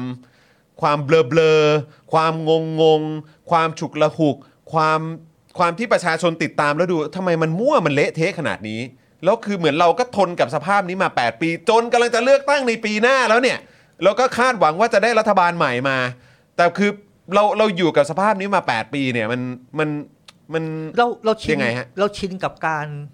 ไม่ ไม่ทำให้มันเป็นประชาธิปไตย อืม แล้วก็คือเราไม่รู้ว่าทูเข้ามาได้ยังไงด้วยซ้ เราเราพูดได้ไหมว่าอันนี้คือผลจากการที่ประเทศไม่เป็นประชาธิปไต ำอั ย นนี้ถูกต้องผมคิดว่า 8 ปีมันเนี้ยมันสร้างบรรยากาศอย่างนี้ อืม เราจะได้เจอหลาย ๆ บริษัทหลาย ๆ เรื่องอะฮะที่มันมีการประมูลกันที่มันไม่ชอบด้วยกฎหมายเนี่ย อืม หลายเรื่องมากแล้วคนคนก็อยู่ในบรรยากาศแบบงงๆอ่ะ อืม งงว่าเอ้ยมันเกิดอะไรขึ้นประยุทธ์ 8 ปี 8 ปีนับยังไง คือจะเป็นประเทศที่ ไม่โคตรเที่ยโคตรงง คือขนาดขนาดว่าการดำรงตำแหน่งของนายกกูยังงงเลย ใช่ ซึ่งถ้าจริงๆ เรื่องที่มีรายละเอียดยิบย่อยขนาดนี้กูจะไม่งงได้ยังไง ใช่ ซึ่งถ้าจริง ๆ ถ้าพูดกันตรงๆ อย่างที่ธนาอานนท์บอกก็คือว่าบรรยากาศที่ไม่เป็นประชาธิปไตยมันก็ ใช่ คือบรรยากาศที่ไม่เห็นหัวประชาชน ถูกต้องครับ เพราะว่าถ้าเห็นหัวประชาชนเนี่ยไอ้เรื่องเหล่านี้เกิดขึ้นไม่ได้นะไอ้เรื่องความงงทั้งหมดนี้เกิดขึ้นไม่ได้นะ ถ้ามีประชาชนในสมการแล้วแคร์ภาษีเราอะ อืม เอาความจริงเราเกือบจะไม่ได้ดูบอลโลกเลยนะ ใช่ มัเพิ่งมาตกลงกันได้ไม่กี่เดือนเนี่ยที่ผ่านมาเนี่ย อืม อ่ะแต่ความแปลกมันก็เกิดตรงนี้ด้วยไงไอตอนแรกว่าจะไม่ได้จะไม่ได้นั่นนู่นนี่ขอไปได้ 600 600 อ้าไม่ไหวแน่ แล้วอยู่ดีๆก็แบบเอ้าจะไปขอเขาลดราคาเขาก็ยอมลดให้ อืม จากตอนแรกบอกไม่ได้แน่ๆใกล้แล้วอะไรต่างกันานาแล้วก็ยศให้แล้วก็มีเอ่อเอกชนเข้ามาปุ๊บปุ๊บแล้วก็บรึบกลายเป็นบอล อยู่ โล ดี ก ได้เลย ก็ได้เฉยเลย ใช่ใช่ใช่ก็ครับผม นะฮะอ้าวงั้นงั้นคือไหนๆก็พูดพูดถึงเรื่องความงงนี้แล้วเนี่ย อ่า พูดถึงเกี่ยวกับความงงที่เราต้องเผชิญแล้วก็ต้องเจอแบบนี้แล้วเนี่ย อ่าน อกจากเรื่องของการดูบอลโลกแล้วเนี่ย อ่า ไอ้งงอีกอันนึงเนี่ยคือเมื่อกี้เป็นกกทกสทช ใช่ไหม อ่า แล้วก็มีเรื่องของชูเข้ามาด้ว ก็ ย เอกชน คราวนี้เนี่ยเรามาเรื่องของกองทัพหน่อยไหม อ๋อได้ฮะ เออ นะครับ อยากฟังความเห็นของชาวเน็ตของเราด้วยเหมือนกัน ชาวเน็ตที่นั่งตรงนี้ แล้วก็ชาวเน็ตทางบ้านด้วย ครับผม นะครับ คือเมื่อกี้เรางงกับเรื่องของของการดูบอลโลก อ่า คราวนี้เรามาดูเรื่องเราเรามางงกันต่อเรื่องเครื่องยนต์กันดีกว่า ครับ เรามางงกันต่อเรื่องเครื่องยนต์กันหน่อยไหม ไอ้ เออ พอไม่เป็นประชาธิปไตยแม่งงงทั้งประเทศเลย ใช่ แล้วนี่คือมันดูสะดวกสบายแล้วก็ดูแบบเฮ้ยมันดูแบบเฮ้ยมันมันเข้ามันเข้าแก๊ปเลยอะมันเข้าล็อกเลย เอาเข้าจริงเรื่องเรื่องซื้อเรือดำน้ำเนี่ย เออ คือตอนแรกผมไม่เชื่อนะ ฮะ ว่ามันจะซื้อมาเฉพาะโครงไม่มีเครื่องยนต์ คือแบบ มันเป็นไปได้ยังไงคือผมก็นึกว่าเป็นโจ๊กตอนแรก เออ ซื้อมา เออเออ ไม่มีเครื่องยนต์ เออ แล้วพอรัฐมันรับมายอมรับว่าเฮ้ยมันไม่มีเครื่องยนต์จริง เออ ๆต้องไปใช้เครื่องยนต์จากประเทศอื่น เออ แล้วต่อมาเขาบอกว่าประเทศอื่นเขาไม่มีให้ เออ ต้องกลับมาใช้ของจีน เออ เฮ้ยมึงมันไม่ใช่ซื้ออะไรแบบวันสอง ร้อยอ่ะ เป็นหมื่นล้าน เป็นหมื่นล้าน เป็นหมื่นล้าน เออ ไหนจะสัญญาไหนจะข้อตกลงอะไรต่างๆกั เอน นา อ อีก แล้วตอนนี้ความงงกันใหม่เข้ามาคือเขาบอกว่าบ้ามันไม่ใช่เครื่องยนต์ เออ มันเป็นเครื่องปั่นไฟ อ้าวเดี๋ยว งงอ้าวเฮียอะไรเนี่ย เมื่อกี้พูดแล้วอ้าวเฮียอะไรเนี่ย อ่ะเดี๋ยวเดี๋ยวลองเดี๋ยวเรามาฟังข้อมูลกัน มันเป็นยังไง ะคบ จอห์น ความงงในงงนี้มันเป็นอย่างไร อ่ะเดี๋ยวเราค่อยๆ มาคลี่มาเคลียร์กันทีละจุดกันดีกว่านะครับ เมื่อวานนี้จริงๆก็หยอกกันไปสักเล็กน้อย จากที่รู้สึกว่าจะเป็นทางคุณพิจารณ์มั้งนะฮะจากก้าวไกล อ่ะใช่ ที่โพสต์ไว้เอ่อที่ลงออกข่าวเมื่อวานนี้ ครับ นะครับนะฮะที่มีการมาอธิบายจากทางกองทัพเรือทำออกมาเป็นคลิปเลยครับนะ ครั ฮะ บ คือเมื่อวานนี้แล้วก็วันนี้ด้วยนะครับ กองทัพเรือเนี่ยเขามีนัดเจรจากับบริษัท CSOC อ่า เพื่อหาข้อสรุปเรื่องเครื่องยนต์ที่จะใช้ในเรือดำน้ำหลังจีนเนี่ยเสนอให้ไทยใช้เครื่องยนต์ของจีน อืม แทนเครื่องยนต์ของเยอรมัน อ่า โดยตอนนี้เนี่ยยังไม่มีรายงานออกมานะครับว่าสรุปแล้วเนี่ยไทยเนี่ยจะตกลงใช้เครื่องยนต์ที่จีนเสนอมาหรือไม่ อืม นะครับ อย่างไรก็ดีเมื่อวันที่ 9 ธันวาคมที่ผ่านมา เพจฐานทัพเรือกรุงเทพ อืม โพสต์ข้อความพร้อมคลิปนะฮะ อธิบายเกี่ยวกับเรื่องเครื่องยนต์เรือดำน้ำ ครับ โดยระบุว่าทหารเรือรู้หรือไม่ ซึ่งก็ไม่เข้าใจว่าทหารเรือรู้หรือไม่คือคือทำไมต้องถามกันเองอะ ทำไม ก็มึงก็แค่ คือ เดิน มึงต้องรู้ไม่ใช่เหรอวะ ถ้าไม่รู้มึงก็แค่เดินกระซิบบอกกันไม่ได้เหรอ คือถ้าเกิดว่าตั้งว่าประชาชนรู้หรือไม่เอออันนี้ก็ยังพอว่า เออ แต่อันนี่คือทหารเรือรู้หรือไม่เออเหมือนบอกกันเองอ่ะ กูไม่ไว้ใจแล้ว กูเริ่มไม่ไว้ใจตรงนี้แหละ คือมันขึ้นคำแรกมากูก็งงแล้ว เออ ทหารเรือรู้หรือไม่ เรือดำน้ำที่ทอรอสั่งซื้อนั้น ทุกครั้งที่ใบจักรหมุน หมุนด้วยพลังงานไฟฟ้านะฮะ เออ เรือดำน้ำแบบดีเซลไฟฟ้าเนี่ยขับเคลื่อนด้วยพลังงานไฟฟ้าจากแบตเตอรี่ อ่า อ่าไปยังมอเตอร์ไฟฟ้าเพื่อขับเพลาใบจักรให้หมุนนะนะสำหรับเครื่องยนต์ที่มีปัญหาอยู่ในขณะนี้ เป็นเครื่องยนต์ดีเซล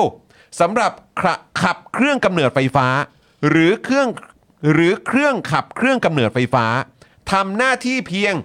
ปั่นไฟครับทำหน้าที่เพียงปั่นไฟ อ่า หรือสร้างกระแสไฟฟ้า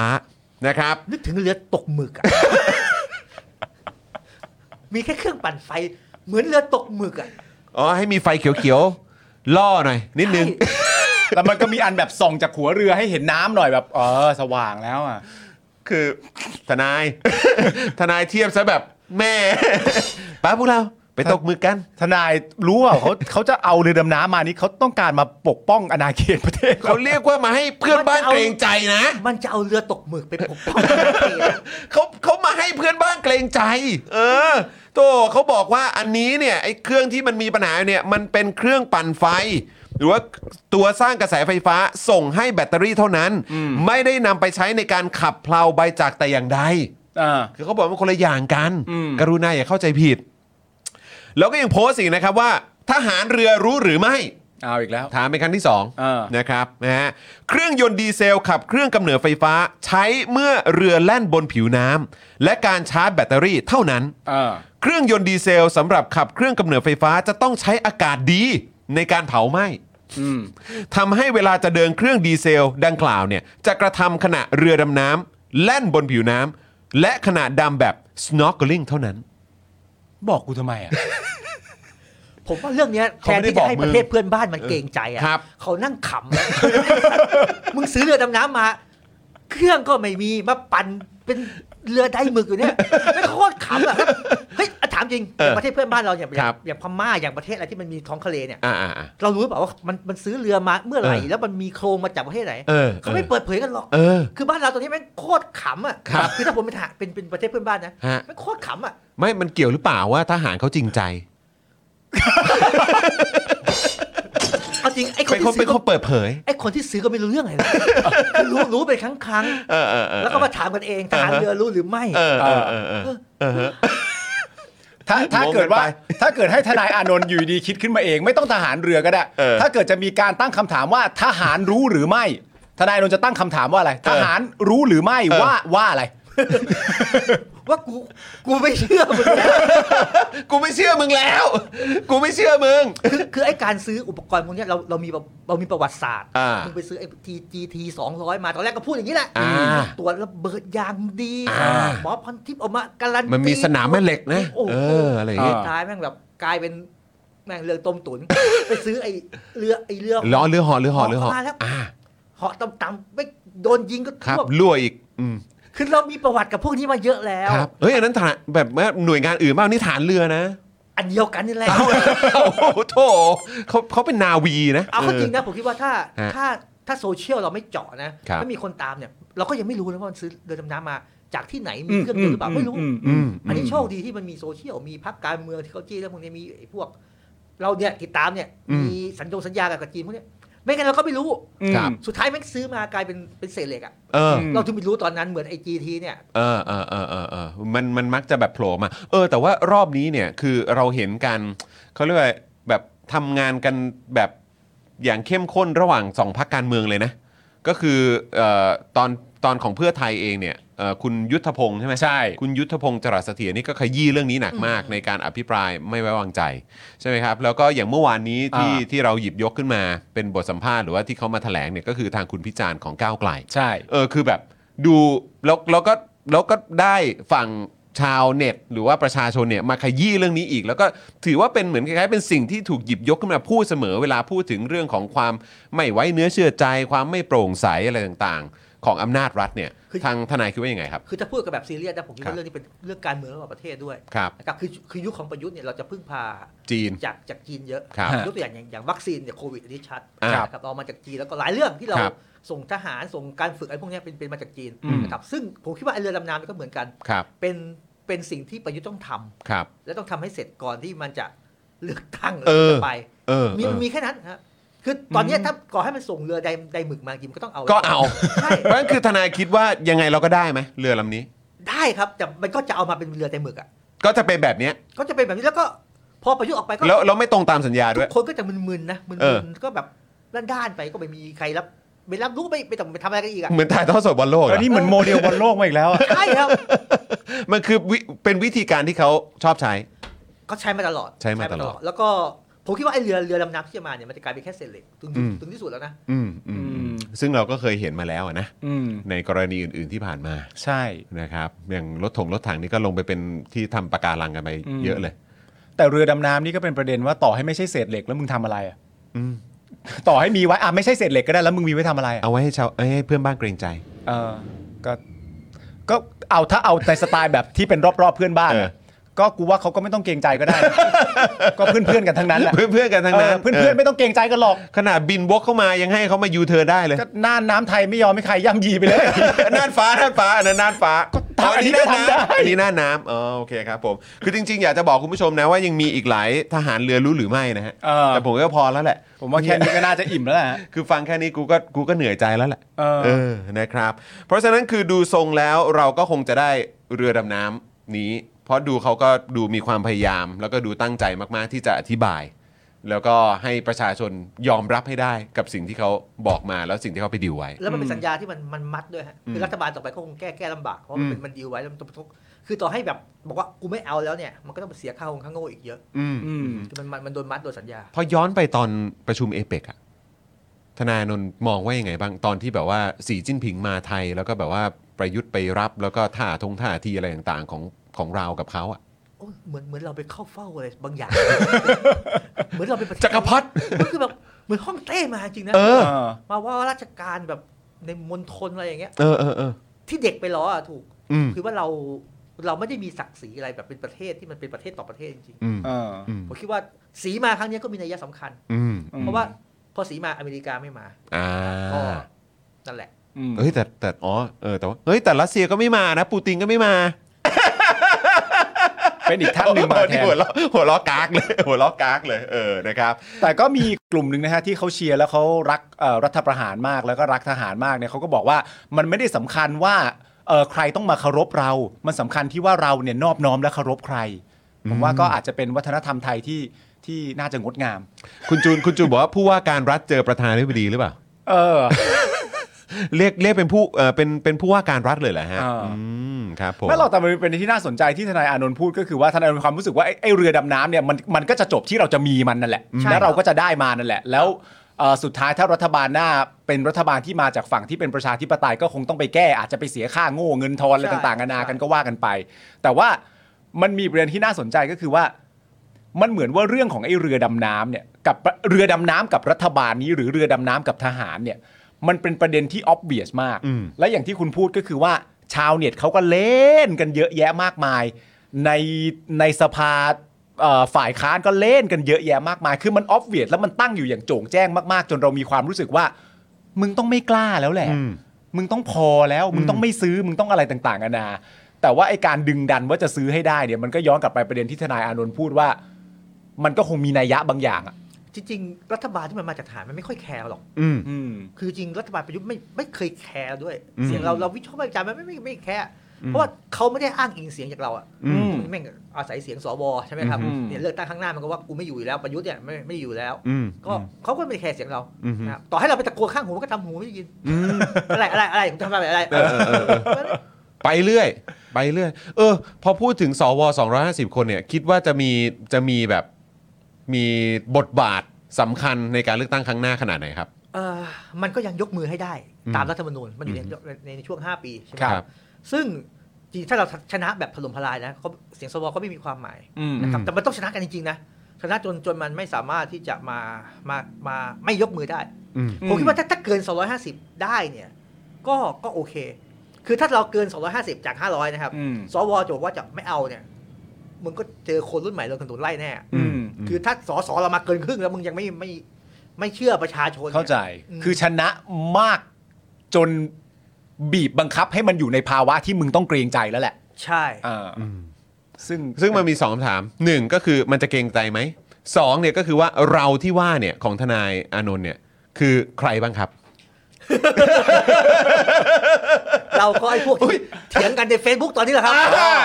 เนี่ยเราเราควรจะเข้าเรื่องนี้เว้ย ใช่ เราควรจะเข้าเรื่องนี้ เรา เว้ย ควรจะดึงเรื่องนี้เหร เรา อ ควรจะดึงเรื่องนี้เลยเว้อ๋อยเหรอ เออเราควรจะดึงเรื่องนี้เลย เออ คืออยากอย่างที่ถามฮะก็คือหนึ่งคิดว่าถ้าถล่มทลายมันจะเกรงใจเราไหมอย่างที่มันผ่านมา คือเราเห็นท่าทีของสวหลาย ๆ คนในช่วงปลายๆท้ายๆเนี่ยก็ดูมีท่าทีที่แบบว่าเหมือนแบบ จะเปลี่ยนไปเหมือนกันใช่ไหม บาง รับ คนนะ ใช่ บางคนนะ ส่วนเราที่ว่าที่เมื่อสักครู่นี้ธนาโนนบอกเนี่ยก็คือว่าเออแบบเราต้องชนะแบบถล่มทลายเนี่ยแน่นอนคนที่นึกที่เราจะนึกกันขึ้นมาก็ต้องมีเพื่อไทย อืม แล้วก็ต้องมีก้าวไกล อืม ใช่ไหมครับ หรือว่าพักที่แสดงตัวชัดเจนว่าสนับสนุนประชาธิปไตย แต่ก็คือตอนนี้เนี่ยเราเห็นเรื่องของฝ่ายผู้สนับสนุนของแต่ละพักเนี่ย อ่า ดูจะมีความคิดเห็นที่แบบโอ้โหแบบ คือใช้คำว่าตีกันน่ะ ตีกันใช่ เออครับ เออ ผมยังไงฮะทนายครับ ทนายมองว่าปกติช่างมันเถอะหรือว่ายังไงไหมฮะ เออ คือผมว่ามันมันอยู่กันแบบเป็นปกติแล้ว ครับ ด่ากันเป็นปกติ เรื่องไม่เป็นเรื่องก็ด่ากัน เออเออเออ ล่าสุดก็ลามปามไปถึงสอสอกับสอสอเป็นด่ากัน แต่ผมคิดว่าถึงที่สุดนะครับ ครับ วันที่เลือกตั้งออกมาแล้วมันมีตัวเลขเนี่ยว่าพักไหนมีเท่าไหร่เนี่ย มันจะจบ อืม อ่า เอาเข้อจริงนะผมคือผมพูดมาตลอดว่าฐานเสียงของเพื่อไทยกับก้าวไกลเนี่ยแม่งคนละฐาน อืม เออ ก้าวไกลมันยังไงมันก็ก้าวไกลของมันแหละ อืม เพื่อไทยยังไงก็เพื่อไทยมันไม่มีทางเปลี่ยน อืม แต่ต่างจังหวัดเนี่ยหรือพื้นที่อื่นเนี่ยที่ไม่ใช่กรุงเทพเนี่ย เสียงที่มันจะมาดึงเสียงเพื่อไทยจริงคือพวกพวกพรรคภูมิใจไทยที่มันเป็นพรรคที่เขาทำงานพื้นที่พวกเนี้ย อืม ไปห่วงพวกนั้นเถอะอย่ามาด่ากันเอง อืม อืม ผมว่าไอ้ไงไอ้ก้าวไกลก็ก้าวไกลอะเพื่อไทยก็เพื่อไทยอ่ะ อืม คือเขาก็จะมีฐานฐานเสียงที่ชัดเจนของตัวเองกันอยู่แล้ว ใช่ใช่ครับผมคิดว่าเป็นฐานเสียงที่ไม่เปลี่ยนเลยนะ อ่า ไม่ใช่ว่าเอาก้าวไกลเห็นนโยบายเพื่อไทยดีกลับไปเลือกเพื่อไทยว่าไม่ อืม วันเนี้ยทุกคนแม่งตัดสินใจแล้วนะครับ อืม แล้วมันมีบางส่วนที่ยังไม่ตัดสินใจคือคนที่อยู่อยู่ต่างจังหวัดหรือว่าคนที่ ใน ไม่ พื้นที่ ไม่ได้เข้ม ต่าง ข้นเรื่องการเมืองมากนักอันนั้น ครับผม ต้องไปหาเสียจุดนั้น ๆอืม เฮ้ยแต่ผมเชื่อนะว่ารอบเนี้ยฝ่ายประชาธิปไตยกลับมาแน่ อืมอืมโอ้อ่ะค่อนข้างมีความมั่นใจ ไม่หมายถึงว่าก็ที่ทนายอนนท์พูดคือเข้าใจเลย เพราะว่ามันเหมือนกับว่าคือณตอนเนี้ยมันก็คือฐานเสียงเพื่อไทยก็เป็นฐานเสียงเพื่อไทย ใช่ค ฐา รั น บ เสียงก้าวไกลก็เป็นฐานเสียงก้าวไกล ซึ่งณตอนเนี้ยการแบบอาจจะทะเลาะกันในหลาย ๆ ประเด็นอะไรต่างๆนานานั่นนู่นนี่เนี่ยข้อหนึ่งก็คือว่ามันก็เข้าใจแหละว่าฐานเสียงคนละฐานเสียงกัน แต่อย่างไรก็แล้วแต่มันยังไม่รู้จำนวนเก้าอี้ที่ได้อย่างแน่ชัด ถูกต้อง เพราะการเลือกตั้งมันยังไม่สิ้น อืม อะไรอย่างเงี้ยเมื่อการเลือกตั้งมันสิ้นเสร็จเรียบร้อยแล้วว่าโอเคจำนวนเท่านี้เก้าอี้นะโอเคจำนวนเท่านี้เก้าอี้นะทนายมองว่าพอถึงตอนนั้นน่ะ มันจะจบ ใช่ครับจบ อืม แล้วก็คงไม่เถียงกัน อืม นะครับ อ่า ผมคิดว่าครั้งหน้าเนี่ยมันมีการเอ่อพูดคุยกันพอสมควรที่มันจะร่วมรัฐบาลกัน อืม นะครับแล้วไอ้พวกติ่งที่มันด่ากันก็คงตลกอ่ะด่ากันแทบตายแล้วเดินไปก็คงแบบเอ้อดีๆกันนะ ดีๆกันนะ เกี่ยวก้อยนะ เออเนี่ยผมก็เลยหันหันกลับมามองว่าเอ้ยแล้วไอ้ที่คือใช้คำว่าติ่งเลยละกันติ่งตีกันอยู่ตอนเนี้ยคือคืออันนี้ตีตีเพื่อความบันเทิงเฉยๆหรือว่าตีกันแบบ ตีตีเพื่อคิด ตีกันไปทำไมวะ ตีเพื่อคิดว่าตัวเองจะเปลี่ยนเสียงจำนวนหนึ่งเนี่ยให้มันเป็นเลือกพักที่ตัวเองเชียร์ซึ่งผมว่าไม่ใช่ อืม คือติ่งก็อยู่อย่างนั้นติ่งก็เสียงบางที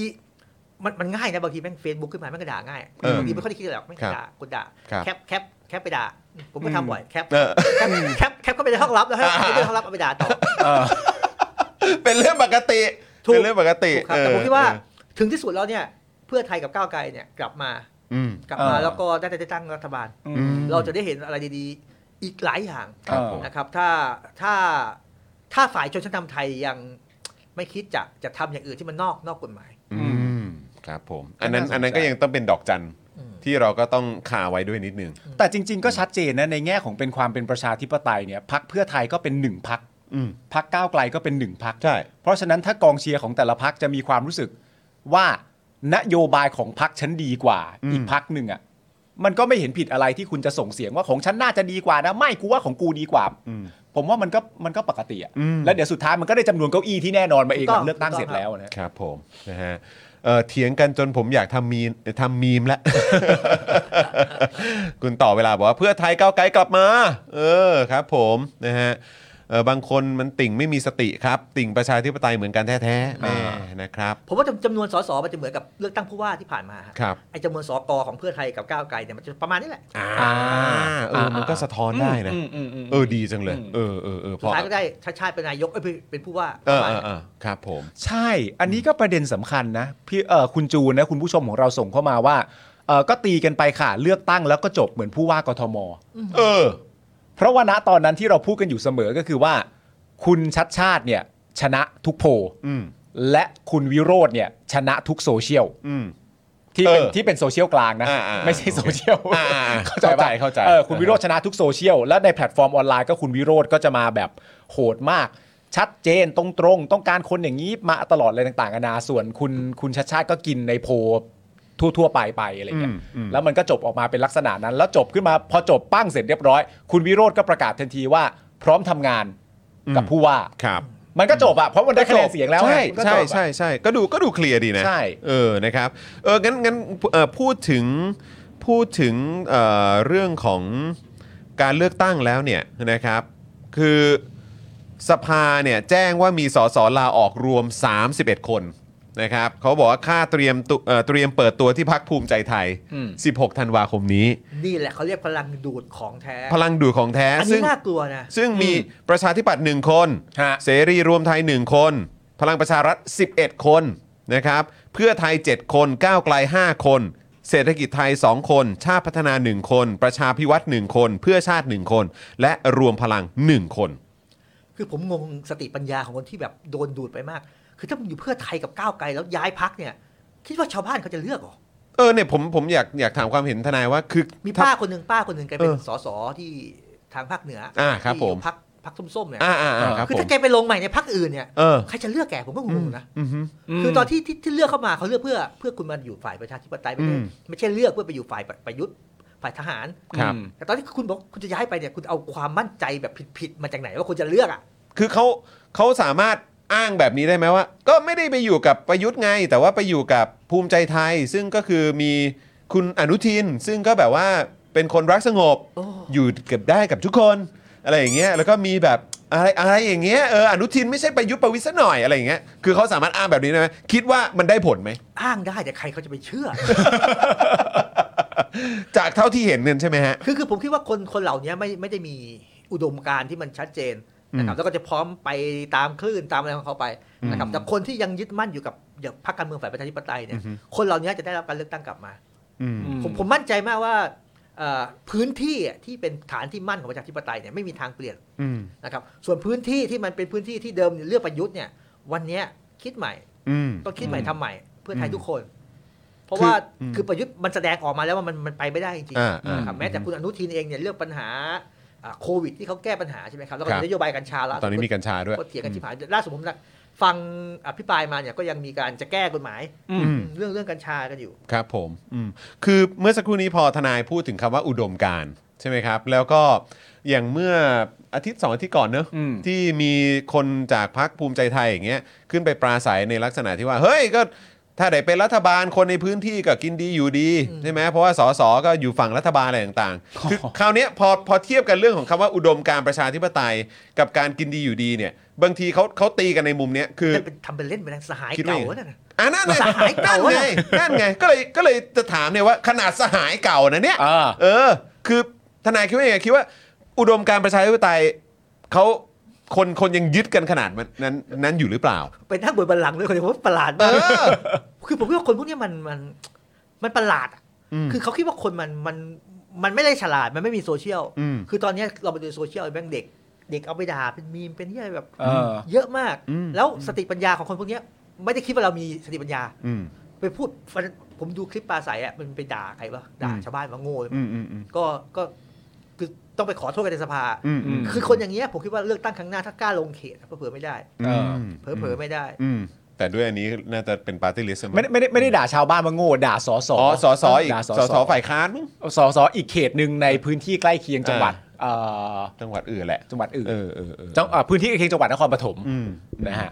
เพราะฉะนั้นก็คิดว่าในประเด็นของความเชื่อมั่นและความความมีใจรักประชาธิปไตยอ่ะยังไงก็น่าจะต้องมาเป็นที่หนึ่งอยู่แล้ว รวมกันน่ะมาแน่ อืม นะครับเพราะว่าคือครั้งที่แล้วมันมีบัตรเรื่องระบบบัตรสองใบด้วยเอ้ยบัต ครั ร บ ใบเดียวที่มันทำให้พักเพื่อไทยไม่ได้สสปฏิริษีนะครั้งที่แล้ว เออ ม ครับ ใช่ ผม แต่คราวเนี้ยถ้าได้เพิ่มขึ้นมาเนี่ย ผมคิดว่าเพื่อเผื่อฝั่งเรารวมกันน่าจะเกินสามร้อย อืม อืมอืม เกิน 300 แล้วตั้งตั้งรัฐบาลได้ด้วย เพราะฉะนั้นคือไอ้ภาพที่เราเห็นกันอยู่ว่าเหมือนคือใช้คำว่าติ่งแล้วกันเนอะติ่งสองพักตีกันน่ะแต่คิดว่าในระระดับพักเนี่ยเขาน่าจะจับมือกันได้ใช่ไหม เขาคุยกันอุ้งอิงหนุ้งหนิงจะตายไปก่อนเห็นพิธาเรียกเรียกอุ้งอิงอ่ะ เออ มันมีที่ไหนระดับผู้นำพักเรียกชื่อเล่นกันอ่ะ อืม ผมคิดว่าเขาคุยกัน อืม นะครับ คุยกันแล้วก็ทางยุทธศาสตร์ก็คุยกัน อืม นะครับ เวลามันมีมีสสมีผู้สมัครที่มันพูดไม่ได้เรื่องอ่ะเขาก็ออกมาขอทงขอโทษกัน อืม ผมคิดว่าคุยกันแล้วก็มวลชนนะครับ ระดับมวลชนที่ที่ที่ที่อยู่ในโซเชียลเนี่ยหลายคนเขาก็รู้ๆกันอยู่ อืม แซวๆกันเล่นแต่ไอ้พวกที่มันไม่ไม่ค่อยรู้สี่รู้แปดเนี่ยก็แบบด่ากันจะเป็นจะตาย เออแวดกันเต็มที่เลย อืมครับผมนะ ก็ ฮะ เดี๋ยวรอดู เพราะว่าเอ่อตัวพักกับกองเชียร์พัก ก็ไม่ใช่อันเดียวกันใช่ไหมก็พัก คุยกับ พั ทนายวันนี้ดีเนาะ ใช่ เราแบบว่าเออรู้รู้เอ่อรู้สึกว่าหลาย ๆ อย่างอ่ะคืออ ม มีคำอธิบายที่ที่ทำให้เราเห็นภาพที่มันเคลียร์ชัดเจนมากเลยอ่ะ ไม่ซึ่งมันเป็นภาพภาพภาพที่มองเห็นในภาพที่ลักษณะที่ทนายอานนท์พูดเนี่ย มันเป็นภาพที่ เราก็และผมเชื่อว่าใครอีกหลาย ๆ คนที่มีความรู้สึกว่าฝั่งประชาธิปไตยจะกลับมา อืม เขาก็อยากเห็นภาพนี้อะ ใช่ กันทั้งนั้นนะฮะ อืม อืมถูกต้องนะครับเอ่อคุณคุณพีสามใช่ไหมบอกว่าแกล้งตีหลอกฝั่งโน้นอ่านะครับ นะฮะเออ แกล้งเสนียนเลยนะ แกล้งเนียนมาก แกล้งเนียนมาก ครับผนะฮะคุณสิริวัลบอกว่าเฮ้ยแบบนี้มองโลกมองโลกบวกมากนะ เออ ครับผมนะฮะเอ่ออะไรครับเอาเอาจริง ๆ อ๋อโอเค อืมครับผม อยากรู้ว่าทำไมเพื่อไทยชอบกักอะฮะเออไม่ชอบฟันธงว่าจะไม่ร่วมกับพปชรออ๋ออันนี้คือหมายถึงที่มีข่าวว่าเขาจะเขาจะจับมือกันหรือเปล่าใช่ไหมฮะ เออแต่ว่าถ้าเกิดว่ามองในลักษณะที่เราคุยกับทนายเมื่อสักครู่นี้ ถ้าฝั่งประชาธิปไตยแบบเขาถล่มทลายมาเนี่ย จะเอามาทำไมพลังประชารัฐ เออจะไปเอาทำไมพลังประชารัฐใช่ไหมครับเออแล้วอย่างอย่างของทางฝั่งภาคใต้ล่ะ ที่เขามีข่าวออกมาบอกว่า ประยุทธ์นี่เรตติ้งดีนะฮะ จริงเหรอครับ ไม่รู้ก็มีข่าวออกมา ผมเห็นไปไหนมาไหนไม่มีรปภแบบคุมชิบหาย ฮะฮะฮะ คือผมว่าประยุทธ์ไม่ใช่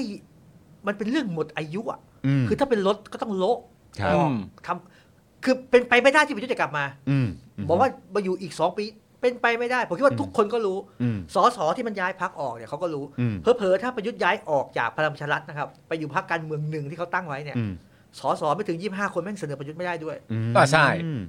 มันไม่ ว้าว ครบมันไม่ครบ โอ้ เพราะฉะนั้นก็ต้องมั่นใจจริงๆเขาถึงตอนแรกมันก็เลยมีข่าวว่าสสจากพรรคพลังประชารัฐส่วนหนึ่งอ่ะ อืม ก็จะย้ายไปอยู่กับพรรคใหม่ด้วยก็เหมือนอารมณ์แบบ คิดง่ายๆเหมือนเอาแชมป์เก่าไปอ่ะ เออ เพราะคนเหล่านี้เป็นคนที่ได้เก้าอี้ไง อ่าๆ ก็เอาแชมป์เก่าไปแล้วก็ไปวัดดวงว่าจะได้ไหมเพราะถ้าไม่ถึงขึ้นมา มึงจะมีสวกันอีกกี่คนมึงก็ส่งประยุทธ์เป็นนายกไม่ได้อยู่ดี อืม เพราะแคนดิเดตจากพรรคนี้มันไม่ได้นะครับ ผมนะฮะเอ่อรอบที่แล้วส่งลงเขตเดียวนะฮะเอ่อมันอยู่ที่ได้กี่คน ถ้าได้ไม่ถึงก็ต้องร่วมอ๋อครับผมนะฮะอันนี้ก็เลยเป็นเหตุที่เราคุยกันว่าในพาร์ทของประชาฝั่งประชาธิปไตยเนี่ยก็ต้องแบบว่าออกมาเลือกตั้งกันเยอะๆแล้วแล้วทนายมองในแง่ของคนรุ่นใหม่ ที่เป็นเหมือนนิวโวเตอร์ด้วย ที่จะมามีมันจะมาส่งผลกับการเลือกตั้งครั้งนี้มากไหมครับ เอ่อผมคิดว่าคนรุ่นใหม่ที่เอาเฉพาะที่แอคทีฟทางการเมืองนะผม ครับ มากขึ้น อืม ดูดูจากไปเลือกตั้งผู้ว่าก็ได้นะครับ หรือว่าดูดูจากจำนวนคนที่มาร่วมม็อบกับเราเนี่ย ฮะ คนรุ่นใหม่ทั้งนั้นเลย อืม นะครับ แล้วเมื่อ 2 ปีที่แล้วปี 63 ที่มีม็อบใหญ่กันเนี่ย อืม เด็กมัธยมอ่ะ อืม ม็อบปลายอ่ะมาร่วมม็อบนะครับ แล้วก็ปีหน้าเนี่ยเขาจะมีสิทธิเลือกตั้ง อ่า ปี68 อืมอืม เขาไม่มีทางไปกาลงตู่หรอกเอาจริง เออ คือมันยังมีคนเชียร์ลงตู่อยู่เหรอ เอออือฮึ ไม่มี อืม นะทีเนี้ยพอกามันก็เหลือพรรคประชาธิปไตยที่มันอาจจะต้องแข่งกันเองแล้วแต่ อ่า แล้วแต่น้ำหนักว่าใครจะไปกาใครจะไปก็ แล้วไอ้พวกเขาเรียกอะไรเก่าๆแก่ๆ ครับ ก็ทยอยล้มหายตายจากไป ครับผม เจเนเรชั่นใหม่มันขึ้นมาแทน ครับ ดังนั้นเนี่ยผมคิดว่าช่องว่างตรงเนี้ยสำคัญ ครับผม ใช่ สำคัญแล้วก็ คนคือคน คนจะเลือกตั้งแทบจะเลือกตั้งเพื่อไล่ลุงตู่อะฮะ อืม อืมอืม แล้วเขาจะไม่ คือเมื่อกี้บอกว่าคนเก่าคนแก่เขาเขาเขาไปกันหมดแล้ว แล้วอย่างพักเก่าแก่แล้วฮะเขาจะกลับมาไหมฮะ พรรคเก่าแก่ฮะที่ พัก แบบ เก่าแก่ฮะ สีสีเหมือนน้ำฮะ เออ สีหนน้ำ ครับผม ฮะน อาจจะมาได้ เขาหวังไว้ที่เท่าไหร่นะ ประมาณสัก 30 กว่าที่นั่ง ห้าสิบไม่ใช่เหรอเขาวางไว้ห้าสิบสามไม่ใช่เหรอ ห้าสิบเป็นเลขาพัก อ๋อครับ ห้า ผ สิบ ม เลขาแต่หัวหน้าพักก็หวัง เอออ๋อเหรอฮะ โดยประมาณ อ๋อครับผม 45 มีสิทธิ์ไหมฮะ นี่สิเป็นฝ่ายค้าน เอ อ มีสิทธิ์ นี่สิเป็นฝ่ายค้าน มีสิทธิ์เป็นฝ่ายค้าน อ่าครับผมเห็นไหม มีสิทธิ์เป็นฝ่ายค้านประมาณกี่คนฮะ โอ้นี่จะให้ฟันธงตัวเลขเลยใช่ไหม อยากรู้อยากรู้ เออเขาเรียกว่าถึงถึงเออเขาเรียกต่ำสิบต่ำยี่สิบต่ำสามสิบอะไรอย่างเงี้ยเหรอ สิบแหละประมาณ สิบเหรอ สิบสิบยี่สิบแล้วบ้าง แล้วไหวไหม เก่าเก่าๆแก่ก็ต้องมีเครดิตบ้าง เก่า อะ แก่เขาน่าจะได้สักยี่สิบ เอา ไหม เข้าจริงทางใต้ก็ไม่ได้ชอบนะครับผมคิดว่าอย่างอย่างพรรคภูมิใจไทยอาจจะไปเจาะพื้นที่ทางใต้ได้เย อ่า อะ อืม เพราะว่าตอนนี้ทางใต้มันก็เอ่อเหมือนประมาณว่าก็ก็ฝุ่นตลบพอสมควรนะ ตอนนี้ ใช่ ว่าจะเป็น ใช่ ใครเป็นใครดีนะฮะ อืม เพราะว่าภูมิใจไทยเห็นข่าวนะ ตอนนี้ก็คือว่าก็เจาะใต้ได้ดีเหมือนกัน อ่า เจาะใต้ได้ดีเหมือนกัน เมื่อวานนี้ที่เราคุยกันในประเด็นของที่หลีเป๊ะ ฮะ นะครับที่มีประเด็นเกี่ยวเรื่องของเออที่ต่างๆใช่ไหมฮะที่เด็กนักเรียนจะต้องปีนข้ามรั้วกันไป เพราะว่าเอ่อเรื่องของมันมีการทับซ้อนอะไรกันเนี่ยคือพื้นที่ตรงนั้นเราก็ตกใจเพราะว่าเราก็เอ้ยไหนลองเช็คกันหน่อยซิว่าสสในพื้นที่เนี่ยมาจากพักไหนหรือว่าเป็นใครอะไรยังไง สรุปไปมาเอ้าวเป็นภูมิใจไทยสอง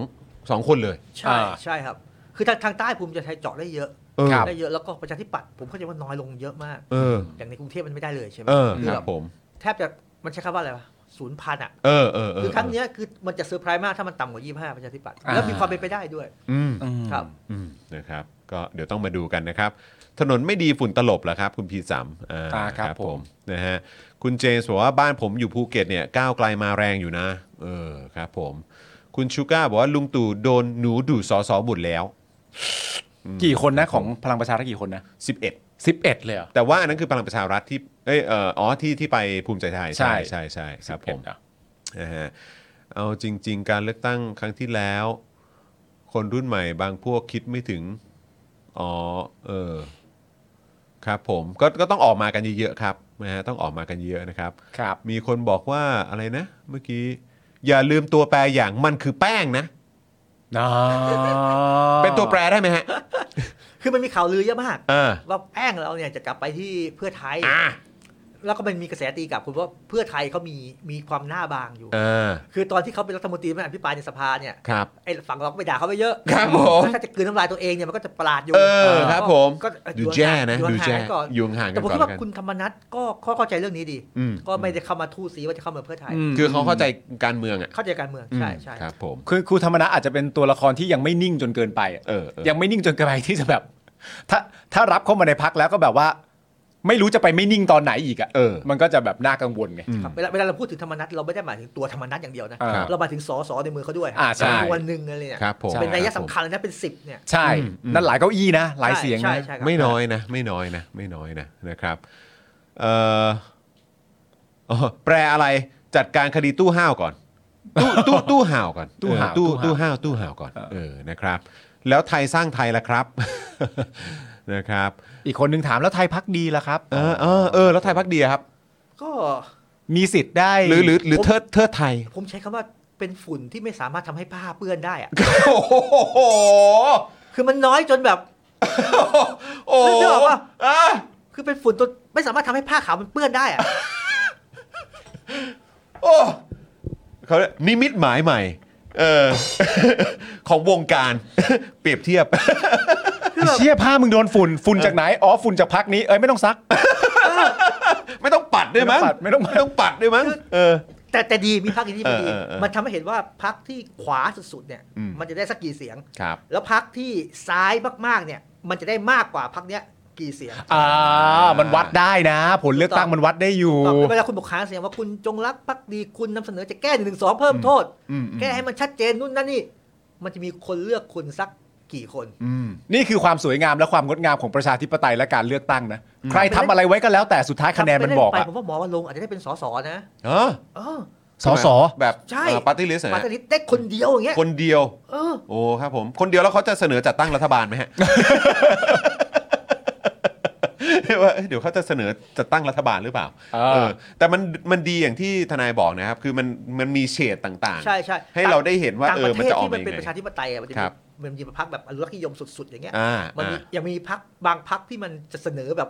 กลับมาเป็นระบอบกษัตริย์ก็มีนะต่างประเทศเนี่ยคือมัน อ่า มีกลุ่มอย่างเงี้ยกลุ่มอย่างเงี้ยมีจริง ซึ่งเราให้พื้นที่ประชาธิปไตย คุณอยากพูดคุณพูดได้ ได้เลย ออแต่ อืม บางพักอยากพูดอีกบางเรื่องก็ต้องให้เขาพูดด้วย อ่า ใช่ อ่าแฟร์ หรือแม้กระทั่งประชาชนบนท้องถนนอยากพูดก็ควรจะให้เขาพูดด้วย ถูกต้อง นะฮะ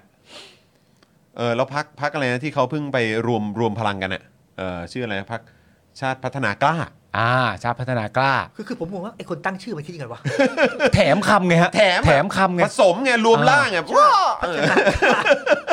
ออรวมร่างแบบดักกันบอลน่ะ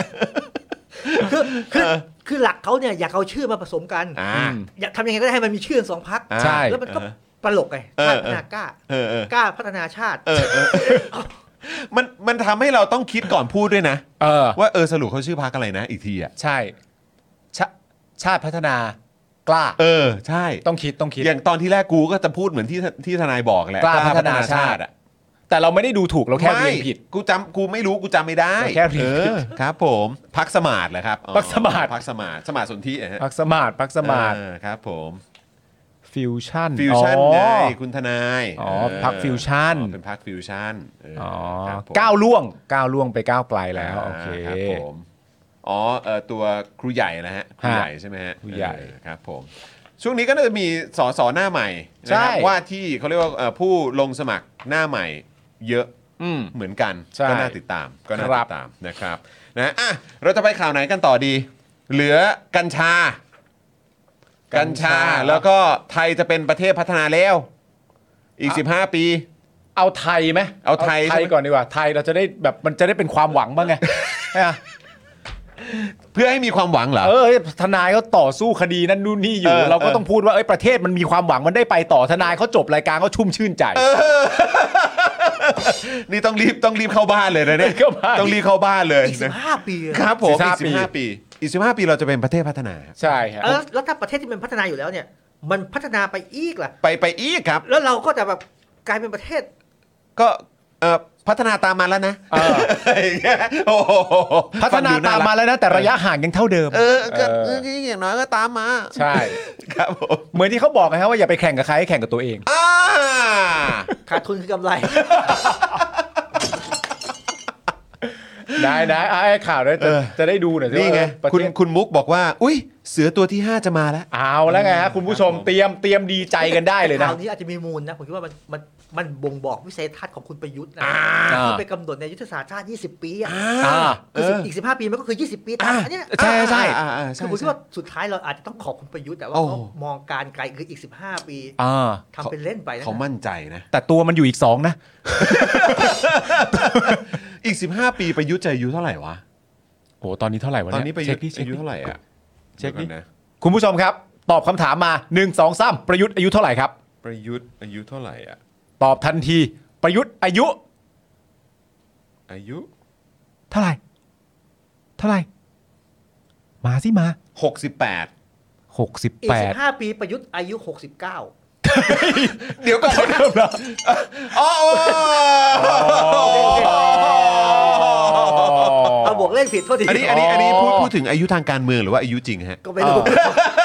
แม่ทนายทนายไปบวกเลขผิดอย่างนี้ก็แย่สิโอ้เอ้ย เฮ้ย แต่ว่าถ้าบวกไปอีก15 ปีเนี่ยประยุทธ์ 83 เลย 83เลยเหรอ เ ตอนนี้ เดี๋ยว 68 เดี๋ยวนี้เทคโนโลยีการแพทย์นี่ ดี ยื้อยื้อคนได้นานนะ ครับผมทำเป็นเล่น ไม่สุขภาพเขาด้วย สุขภาพ สุขภาพเขาด้วย ออเขาอยู่ในกรมเขาวิ่งตลอดเวลา อ่ะคุณผู้ชมเรามาดีใจไปพร้อม ๆ กันดีกว่านะค ครั รับ บ เพราะว่าคอรมอเนี่ยไฟเขียวอวพลิกโฉมไทยเป็นประเทศที่พัฒนาแล้ว ว้าว ภายในปี 2580 ครับ 80 ฟังไม่ผิดนะ 80 นะครับผม 80 ครับผม เอ่อรัชดาธนาดิเรกนะครับรองโฆษกประจำสำนักนายกเผยว่าครมเห็นชอบร่างกรอบนโยบายและยุทธศาสตร์การอุดมศึกษา วิทยาศาสตร์ วิจัยและนวัตกรรม พศ 2566 ถึง 2570 ครับ เพื่อใช้เป็นกรอบแนวทางการพัฒนาการอุดมศึกษา วิทยาศาสตร์ วิจัยและนวัตกรรมของประเทศ ส่งเสริมให้ประเทศเกิดการเปลี่ยนแปลงอย่างรวดเร็วแบบก้าวกระโดดนะฮะ เป็นประเทศที่พัฒนาแล้วภายในพศ 2580 หรืออีก 15 ปีข้างหน้าครับ โดยบอกว่าจะดำเนินนโยบายนะครับดำเนินการเนี่ยภายใต้ 4 ยุทธศาสตร์ เอามี 4 ยุทธศาสตร์ด้วย มี แม่งมีอยู่แล้ว จะมียิบย่อยไปไหนเนี่ย 4 ยุทธศาสตร์ก็คือยุทธศาสตร์ที่ 1 อ่าฮะ การพัฒนาเศรษฐกิจไทยด้วยเศรษฐกิจสร้างคุณค่า เช่น พัฒนาและผลิตวัคซีนป้องกันโรคโควิด -19 พัฒนาอุตสาหกรรม เล่นจะมาพัฒนาวัคซีนโควิดอีกเหรอ ใช่ครับผม เออโควิดเดี๋ยวโควิดมันมันยังไม่หายไป ยังไม่หายไป เออครับผม นก็ผลิตตัวเอ่อพันธุ์สายพันธุ์ใหม่ ๆ ขึ้ เอน มา อ มีสายพันธุ์ใหม่ ๆ หรือเป ใช่ ล่าไทย เรา ต้องเตรียมตัวไว้แบบ เร สายพันธุ์ไทยอะไรอย่ง ใช่ งี้ย เราก็ ออ จะพัฒนาวัคซีนป้องกันโรคโควิด อ่า -19 รวมถึงพัฒนาอุตสาหกรรมยานยนต์ไฟฟ้าด้วย อ่า นี่เขาเตรียมทำนี่แล้วไงทำเตรียมที่ชาร์จไฟเต็มเต็ม ใช่ เต็มแบบว่าลานลานจอดเลย ก็นี่ไงก็ประยุทธ์บอกไง 3 แกนจำไม่ได้เหรอ แกนอะไรบ้างฮะ แกนดาร์ ประยุทธ์บอกไงว่าหนึ่งในอันนั้นก็คือประเด็นเรื่องเกี่ยวกับการเป็นเรื่องแบบคมนาคม แล้วก็หับเรื่องรถยนต์เนี่ย อ่า ก็เป็นสิ่งที่ประยุทธ์ก็เล็งไว้ อ่า แล้วก็บอกว่านะตอนนี้มีเจ้าใหญ่ๆทั่วโลกเนี่ย เออ ก็เล็งเห็นแล้วก็จะมาร่วมงานกับไทยเยอะ เออ แค่ยังไม่ได้บอกว่าใช่ ว่าใครบ้างวะ เออ มครับ แล้วก็มีการประเด็นการพัฒนาและการผลิตและการส่งออกอาหารผลไม้ไทย อ่า และสินค้าเกษตรและเกษตรแปรรูปด้วยนะ โอ้นะ นี่แค่ยุทธศาสตร์ที่หนึ่ง นี่ นะ อันแรกนะเนี่ยยังแบบโอ้โห อ่า ดูล้ำหน้าขนาดนี้ ยุทธศาสตร์ที่สอง ฮะ ทนายเอายุทธศาสตร์ที่หนึ่งก่อนดีกว่า เออครับ ยุทธศาสตร์ที่หนึ่งเนี่ยพัฒนาเศรษฐกิจไทยด้วยเศรษฐกิจสร้างคุณค่า เช่นการผลิตวัคซีนหรือพัฒนาอุตสาหกรรมยานยนต์อันนี้ทนายมองไว้ไงบ้างฮะ อาหารด้วยส่งออก อาหารด้วย ผ อ่ะ มยังงงไปเอาสามเรื่องนี้มาไว้เรื่องเดียวกันเนี่ยวัคซีนยานยนต์ เขาบอกว่าเป็น ผลไม้ เป็นพัฒนาเศรษฐกิจไทยด้วยเศรษฐกิจสร้างคุณค่า วัคซีนยานยนต์ผลไม้ ครับผม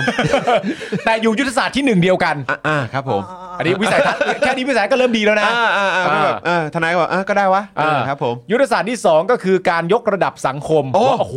ทนาย ระดับสังคมครับ ยกระดับสังคมและสิ่งแวดล้อมให้มีการพัฒนาอย่างยั่งยืน อ่า แผนงานเนี่ยก็เช่นการพัฒนาผู้สูงอายุในภาคชนบทและเมือง เพิ่มโอกาสและลดช่องว่างการเข้าถึงการพัฒนาอาชีพ การศึกษาเรียนรู้ เทคโนโลยีและนวัตกรรม อืม อันนี้ทนายมองว่าอ่า ทำไมมันไม่เอาไอ้ยานยนต์มาไว้ที่ข้อสอง เพราะว่ามัน ยกระดับสิ่งแวดล้อม สิ่งแวดล้อมด้วยไง คือแค่ เออ นิตยสารมันก็ชักจะสับสนแล้วอะ ดูงงๆใช่ไหมฮะ เออ แล้วยานยนต์ไฟฟ้าเมื่อกี้มันควรจะมาสิ่งแวดล้อมเปล่า เออ ใช่ นั่นน่ะดิ ไม่แล้วประเด็นอีกประเด็นหนึ่งก็คือว่า มันก็น่าสงสัยนะว่าเอ่ออยู่มา 8 ปีแล้ว อืม อะ่ะเรามีความรู้สึกว่าเรื่องพวกนี้เราต้องได้มาแล้วอะ นั่นน่ะ ่ะแต่ ดิ เขาจะใช้เวลาถึง 80 เลยนะ กว่าเขาจะทำพวกนี้ให้เราอะ มันเหมือนตามความรู้สึกเราอ่ะ เออ คือพอมาฟังอย่างเงี้ย คือเขาอาจจะเถียงก็ได้นะครับ ว่า เออ เขาเริ่มทำไปแล้ว หรือว่าเขาสตาร์ทมาตั้งนานแล้วอะไรเงี้ย เออ แต่คือพอเรามานั่งอ่านหรือมานั่งดูอย่างเงี้ย แล้วเขาบอกว่าคอรมอไฟเขียวเนี่ย เออ คือพอไฟเขียวมันเหมือนแบบเพิ่งสตาร์ท ไง ที่ผ่านมามันไฟแดง แล้วเราก็แบบอ้าวไอ้ห่าแล้วแบบ 8 ปีที่ผ่านมา หรือแบบตั้งแต่ 62เป็นต้นมาเนี่ย คือมึงไม่ไฟเขียวเหรอ วะ ไฟแดง เออ ไฟแดงอยู่ใช่ไหมเนี่ย กูติดอะไรเนี่ย เฮ้ย แต่ต่อไปนี้ไม่ธรรมดานะ อะไรฮะ ยุทธศาสตร์ที่ 3 นะฮะ ครับ อันนี้เราไปไกลแล้วยุทธศาสตร์ที่3เนี่ยเราต้องมีการพัฒนาวิทยาศาสตร์ อืม เทคโนโลยี การวิจัยและนวัตกรรมระดับขั้นแนวหน้าที่ แนวหน้า ก้าวหน้าล้ำยุค เช่น โอ้ โอ้เลย โอ้ โอ้ แล้วทำไมไม่เอาวัคซีนกับรถไฟฟ้า ทำไมไม่อยู่ในในในอันนี้วะ ไว้กับผลไม้ทำไม เดี๋ยวฟังก่อน มันมีเช่นมันมีเช่นอยู่ เช่น อะ เช่นเช่น เช่นการพัฒนาเทคโนโลยีและนวัตกรรมที่ก้าวหน้าสู่อนาคต อวกาศรวมทั้งดาวเทียมด้วยครับ โอ้อวกาศ อวกาศครับผม อวกาศ ยิ้มยิ้มยิ้มอย่างมีนัยยะนะ ว่างๆให้มีอะไรพากูลอยอย่างเดียว ครับผมอ๋อโอ้โห ยุทธศาสตร์ทีสี่4นะครับ คือ ครับ การพัฒนากำลังคนและสถาบันด้านวิทยาศาสตร์ วิจัยและนวัตกรรม เช่น การพัฒนาบุคลากรด้านการวิจัย พัฒนากำลังคนด้านวิทยาศาสตร์ นักวิทยาศาสตร์และนวัตกรหรือว่าอินโนเวเตอร์ อ่า ที่มีทักษะสูงให้มีจำนวนมากขึ้น และตรงกับความต้องการของประเทศอู้สุดยอดฮะ คุณซอสแฮร์ริสันบอกว่า มึงเลิกบอกให้ไปสวดมนต์ก่อน กลับ ก่อนที่มึงจะให้กูไปอวกาศเนี่ย กลับมาสู่จุดเริ่มต้น เอ ก่อน อคุณกั๊กบอกว่าเฮ้ยจริง ๆ แล้วเนี่ยเขามีนโยบายเรื่องอวกาศมานานแล้วนะ ใช่ ขายยางพาราที่ดาวอังคารไง เออ เออ ใช่ไหมเขามีมาตั้งนานแล้ว เออ นี่ยางพาราทูเดอะมูน เออ อะไร นี่คุณรัชดานะครับยังบอกอีกว่ากรอบนโยบายที่กำหนดครั้งนี้เนี่ยถือเป็นการก้าวกระโดดครั้งใหญ่ที่จะพลิกโฉมและยกระดับขีดความสามารถในการแข่งขันของประเทศ โดยบูรณาการทุกภาคส่วน รวมทั้งสร้างความร่วมมือกับเอกชนและภาคี ซึ่งจะส่งผลให้ประเทศไทยเป็นหนึ่ง ในผู้นำเทคโนโลยีในระดับสากลและกำลังคนของประเทศ มีเอ่อผลิตภาพและศักยภาพที่สูงขึ้น ฟังจบแล้วก็ต้องถอนหายใจ อ่ะ เฮ้ย คนพวกนี้เขาไม่ตลกตัวเองเหรอเวลาเขียนอะไรขึ้นมา เนี่ย เนี่ย เออ ผม ผมก็งงเหมือนกัน เพราะเราอ่านข่าวพวกนี้ทุกวันไง เขียนเสร็จอีกห้าเดือนมันก็ต้องไปแล้ว เออ ใช่ คือคือไม่เข้าใจอ่ะ ใช่ เออแล้วเราก็คือมันมีคนมาแบบเย้ยเย้ยแบบปมมือเปล่า เออ ผมว่าไม่มีนะ มี มีไหมจาก จากช่อง ช่องระดับบนอะ ช่องระดับบนมี ยังมีอยู่ใช่ไหม ช่องระดับบนมี แต่เขาเอ่อโดยมากนะ เอ ฮะ อ โดยมากเนี่ย เท่าที่ผมอ่านคอมเมนต์มาเนี่ยเขาก็ไม่ได้ค่อยเข้ามาให้ข้อมูลว่าที่ว่าไว้เนี่ยมันจะสำเร็จอย่างไร อ่า ส่วนมากเขาเข้ามาเนี่ยก็ไม่เกิน 3-4 พยางค์เช่น เป็นกำลังใจให้นะคะ เออ อย่างเงี้ย อะไรอย่าง ป งี้ ระมาณเนี้ยแต่ว่าก็ไม่ได้ให้ข้อมูลว่าอ้าวเหรอจะไปยังไงนั่นนู่นนี่อะไร อ่าลุง เงี้ย ตู่ดีที่สุด เออ แบบนี้ ลุงตู่ดีที่สุดเป็นกำลังใจให้ลุงตู่ เออ และรัฐบาลนะคะ อ๋อแล้วจะมีนี้สนับสนุนคนทำดี เออ อ่าอะไรแบบนี้ และอยู่ดีๆ ประเด็นอย่างเงี้ยก็สามารถจะมาพูดได้นะว่าคนทำดีตกน้ำไม่ไหลตกไฟไม่ไหม้เกี่ยวเฮียอะไรกับ ประเด็นนี้ เกี่ยวอะไรกับประเด็นนี้ มาได้ไง ไม่คือคุณเข้าใจป่ะอย่างประเด็นนโยบายที่แบบว่าตอนนี้ก็ติดท็อปชาร์ตมาก ก็คือประเด็นเอ่อของทางเพื่อไทยก็คือ 6 2 5 0 0 อ่าๆๆ 0ของทางก้าวไกลก็เป็นอีกตัวเลขหนึ่งแต่เริ่มต้นทันทีแล้วก็ขยับไปเรื่อยๆ อ่า ประเด็น 2 ประเด็นเนี้ยมีหลายต่อหลายคนที่มาให้ข้อมูลว่ามันจะประสบความสำเร็จได้อย่างไร อ่ะ หรือขั้นตอนมันเป็นอย่างไร อ่าหรือว่ามันเป็นไปได้ไหม หรือมันเป็นไปได้ไหมเป็นแล้วมันจะกระทบใครบ้าง หรือในความเป็นจริงมันไม่กระทบ แล้วก็ยกหลักตามที่เราอ่านใช่ไหมคนที่ได้รางวัลโนเบลไพรส์ อ่าใช่ ก็มีการอธิบายเรื่องค่าแรงขั้นต่ำจริง ๆ ไม่กระทบขนาดนั้น มัน การ มันทำได้จริง มันทำได้จริง ๆ และการว่าจ้างการจ้างงานก็ไม่ลดลงด้วย เออ ถ้าเอาจริง ๆ แล้วเนี่ย ใช่ แต่ เพิ่ ป ม ระเด็ ขึ้ น นด้วยซ้ แต่ประเด็นอย่างพวกเนี้ยถ้าจะอวยเนี่ยเข้ามาตกน้ำไม่ไหลตกไฟไม่ไหม้อย่างเดียวเลยเหรอ ำมันไม่ใช่นะ ไม่ใช่ เออ สบายแล้ว ก็อย่างที่ทนายบอกว่าเออดูเขาคือเหมือน คือตอนนี้ผมก็เลยอยากรู้ว่าจริง ๆ แล้วอ่ะมันเป็นเสียงสนับสนุนแบบออร์แกนิก เออ หรือว่ามันเป็นเสียงสนับสนุนแบบที่เขาที่เขาเซตกันมาครับ มันอาจจะเป็น เท่าเท่าที่ทนายเห็นหรือเจอ อาจจะ มา เป็น เนี่ย กองร้อยก็ได้นะ เป็นกองร้อยใช่ไหมครับ มากันเป็นระเบียบแหละครับ อาจจะเป็นกองร้อยคือก๊อปปี้แก้คำนิดหน่อย แล้วไปดูไอ้ชื่อในทวิตเตอร์มันก็ อ่าอ่าอ่าร วมๆกัน แล้วพวกเนี้ยเวลามันคอมเมนต์นะครับมันจะ อ่า ช่วงประมาณสัก8ปดโมงครึ่ง มีเวลาด้วยเหรอ เข้าแถวตอนเช้าเสร็จ อ่าอ่าอ่าครับผม บีฟกันนิดนึง อ่า แล้วเอามึงมึงไปเขียนมึงไป อ่า เขียน เฮ้ อ๋ ย อแล้วก็มีเวลาเลิกที่ชัดเจน ถูกต้อง เออเออก็คล้ายๆที่ที่มามาในรายการเรานะ เฮ้ยมันใช้เวลากินน้ำเข้าห้องน้ำครึ่งชั่วโมงเองอะ แล้วตอนเนี้ยหลังๆมามีมีวิวัฒนาการนะครับ อ่า เที่ยงคืนมาอีกล็อตหนึ่ง อ๋ อเหรอ เราจับได้ว่า8ปดโมงครึ่งตอนนี้เที่ยงคืนมาอีกล็อตหนึ่ง อ่าตั้งเวลาไว้เปล่าวะ ภาค ตั้งเวลาโพสต์ ภาคดึก เอามีภาคดึก ออก เข้ากะ ออวร เข้ากะ ออกเวรภาคสาม อ๋อ เนี่ยก็เลยอยากรู้ไงว่าเออจริง ๆ มันเป็นออร์แกนิก หรือว่า ใช่ มันมากันแบบ เออ แต่ว่าก็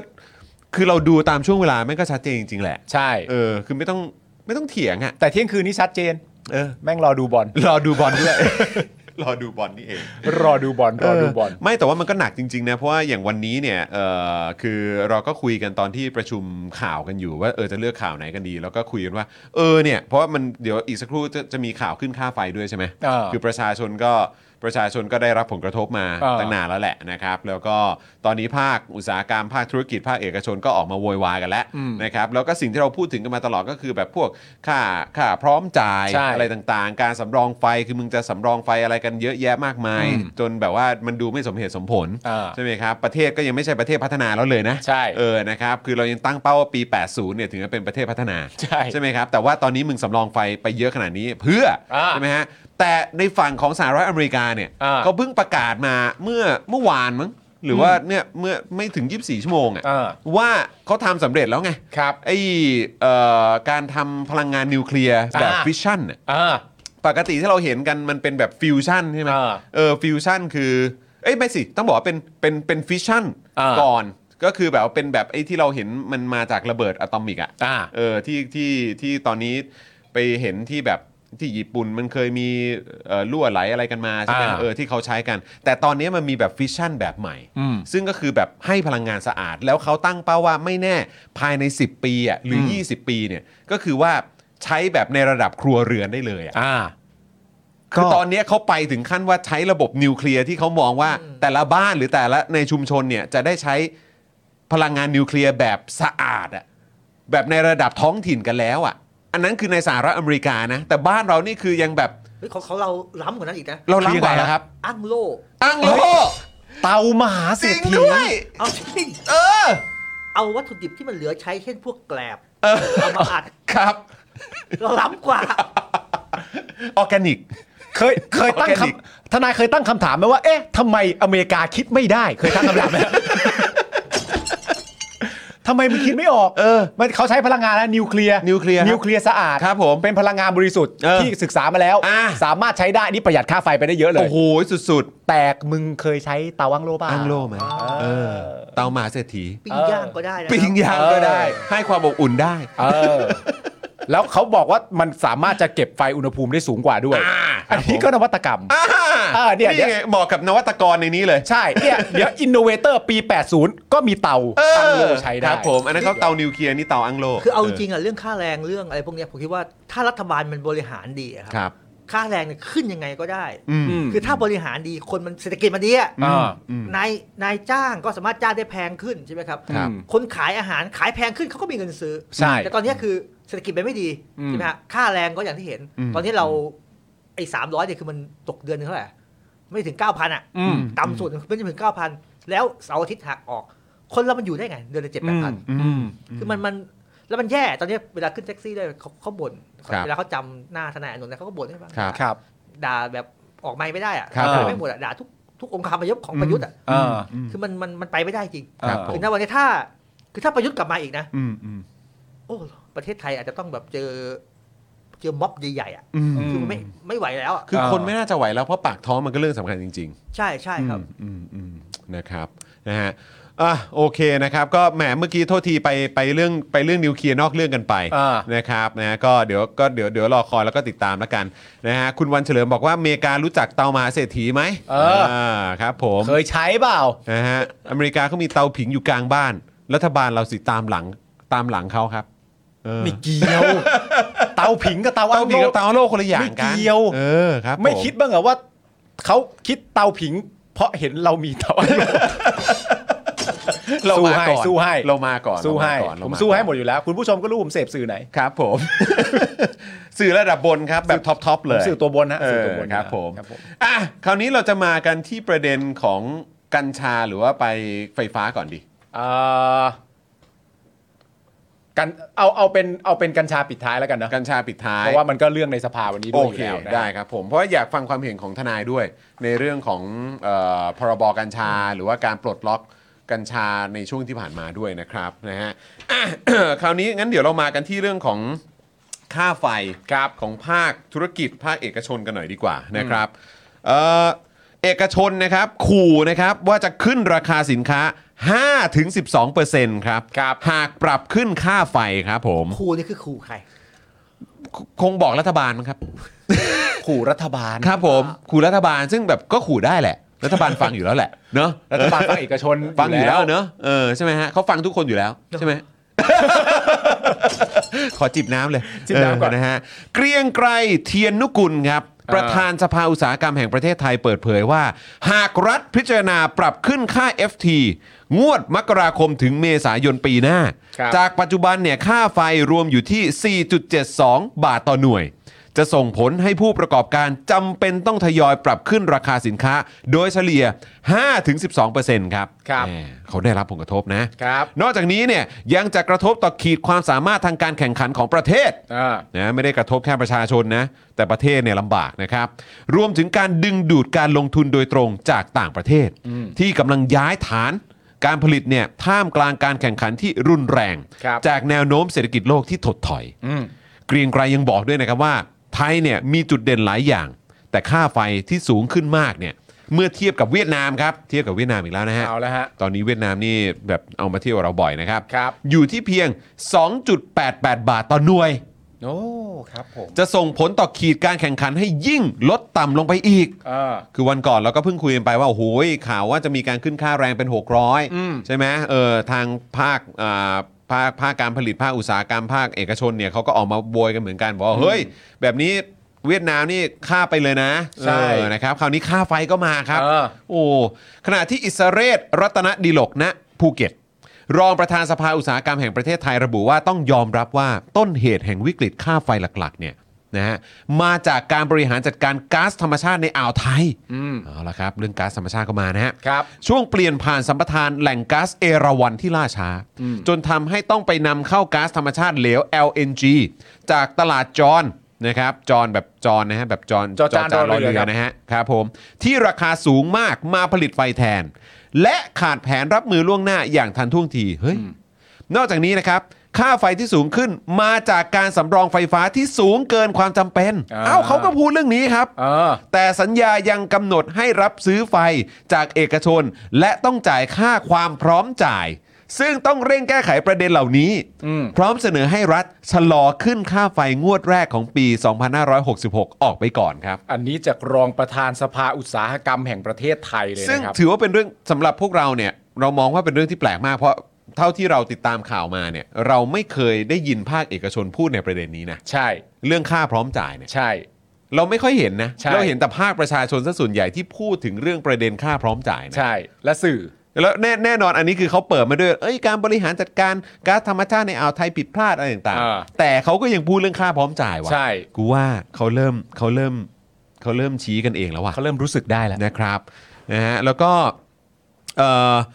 ด้านคมกลิตตันตระวานิชเลขาธิการสำนักงานคณะกรรมการกำกับกิจการพลังงานระบุว่าการตรึงค่าไฟภาคอุตสาหกรรมไว้ที่ 4.72 บาทต่อหน่วยเนี่ยเป็นเรื่องยาก แต่จะปรับขึ้นเท่าไหร่ที่จะเหมาะสมเพื่อให้กระทบกับเอกชนน้อยที่สุดเนี่ยขึ้นอยู่กับการคำนวณราคาก๊าซของบมจปตทครับ ซึ่งคาดว่าจะได้ข้อสรุปในสัปดาห์นี้นะครับ เอ่อมีข้อมูลเพิ่มเติมนิดหนึ่งนะครับว่าสำหรับประเด็นที่ประธานสภาอุตสาหกรรมแห่งประเทศไทยกลัวว่าหากมีการขึ้นค่าไฟ แล้วจะทำให้นักลงทุนหนีไม่กล้าย้ายฐานมาไทยนั้นเนี่ยตรงส่วนนี้เนี่ยนะครับมีข้อมูลจากดรพิสิทธิ์อำนวยเงินตรา ผู้เชี่ยวชาญด้านเวียดนามศึกษา อาจารย์ประจำสาขาวิชาภาษาเวียดนามมหาวิทยาลัยเกษตรศาสตร์นะครับที่เคยให้สัมภาษณ์กับ BBC ไทยว่า ถ้าพิจารณาในส่วนของการลงทุนโดยตรงจากต่างประเทศ เวียดนามเนี่ย แซงไทยมาตั้งแต่ปี 2014 ซึ่งเป็นปีที่ไทยเกิดรัฐประหารไปแล้ว อุ้ย อุ้ย จะมาบอกว่าจะมาแซงอะไรกันตอนนี้ อุ้ย มันแซงไปตั้งแต่เขาทำรัฐประหารแล้วอ่ะตรงนี้ก่อน ทนายว่าไงครับ คือเรื่องนี้มันเป็นเศรษฐศาสตร์วิทยาศาสตร์เลย ครับผม คือมันเป็นเรื่องตัวเลข อืม ผมคิดว่าไอ้ไอ้เรื่องพวกเนี้ยแทบจะไม่ต้องเถียงกันอ่ะ อืม เออแล้วไอ้ข้ออ้างพวกเนี้ยอ้างมาตั้งแต่สมัยที่ผมผมเคยไปทำคดีเกี่ยวกับเนี่ยท่อก๊าซไทยมาเลเซีย สมัยที่มันขุดก๊าซขึ้นมา ครับ เฮ้ย เราโกหกคนไทยมาตลอดแล้วว่าไอ้ไฟฟ้ามันไม่พออะ อืม แม่งดีแม่งเหลือ อืม แล้ววันเนี้ยบอกว่าอันนั้นเสียค่าผมผมผมเพิ่งได้ยินเมื่อกี้ค่า ค่าพร้อมจ่าย ค่าพร้อมจ่าย เออมันคืออะไร เออ ก็คือค่าที่แบบว่าเราสำรองไฟ คือเขาต้องผลิต ต้ ต้ อ อง งผลิตคือผลิตเผื่อไว้ให้เราอ่ะ ใช่ แม้ว่าเราจะใช้ใช้ไม่หมดก็ตาม ใช้ไปหมดก็ต้องจ่ายค่า ใช่ นี้ไป ใช่ ใช่อืม แล้วไอ้ค่าพร้อมจ่ายเนี่ยเอ่อเอ่อเพื่อความแฟร์ก็คือว่าทุกประเทศมีค่าพร้อมจ่ายหมด อ่ะ ไทยเราก็เป็นอีกหนึ่งประเทศที่ต้องมี แต่ โดยปกติแล้ว โดยปกติแล้ว เขาจะ เนี่ย สำรองไฟกันไว้ที่ ประมาณแบบ 15 ประมาณ 10ถึง15เปอร์เซ็นต์ประมาณเนี้ย อ่ไม่เกิน 20%แล้ว เอ กัน ออ ม แต่ของไทยเราอยู่ประมาณสัก 50เปอร์เซ็นต์อะไรประมาณ ต้อง เนี้ย แบบถ้ามันเท่าไหร่นะ ผมจำตัวเลขแบบเป๊ะๆไม่ได้ แต่คือมันไปไกลมาก เข้าใจว่าโดยส่วนใหญ่แล้วเขาจะสำรองไว้ที่ประมาณ 10-15ถึง15ส่วนเราไปที่ 20 หรือ 25 เออ หรือไปไกลกว่านั้นเนี่ยแหละ ใช่ คือมันไม่สมเหตุสมผลนะ อืม เออ นะครับ นะฮะ อ่ะ ขอเพิ่มเติมอีกนิดนึง ดรพิสิทธิ์ยังระบุด้วยนะครับ ว่าหากย้อนกลับไปเมื่อ 12 ปีที่แล้ว แล้วก็พิจารณาในเรื่องของการลงทุนโดยตรงจากต่างประเทศ ที่ไหลมายังภูมิภาคอาเซียนเนี่ย ไทยเนี่ย จะได้รับเงินลงทุนจากต่างชาติราว 30%ของปริมาณการลงทุนทั้งหมด ส่วนเวียดนามนะครับ เมื่อ 12 ปีที่แล้วเนี่ย ได้รับส่วนแบ่งราว 10% ฮะ แต่ตอนนี้กลับกันครับ เวียดนามได้รับการลงทุนจากต่างชาติประมาณ 30%ส่วนไทยได้สัดส่วนเพียง 10%เท่านั้น พลิกกลับมาอีกแล้ว คือเวลานักวิชาการหรือว่ารัฐรัฐออกมาให้ข้อมูลอย่างเงี้ย ครับ เราลืมปัจจัยหลักอย่างหนึ่งที่ต่างชาติเขาไม่เข้ามาลงทุน ครับ อไทยมันไม่มีความมั่นคงทางการเมือง อืม อืม ครับผมไม่มีเสถียรภาพอะเนอะ ใช่ แล้วเลือกตั้งกันอยู่ดีๆมีพักทหาร อื มี ม ทหารเข้ามา แล้วเวลามันเป็นเผด็จการเนี่ยมันไอ้พวกเนี้ยมันไม่ต้องสัมปทานอ่ะมันจะ อื ชี้ ม ให้ใครก็ได้ อ่า ความมั่นคงตรงนี้ของไทยไม่มี อืม กับช่วง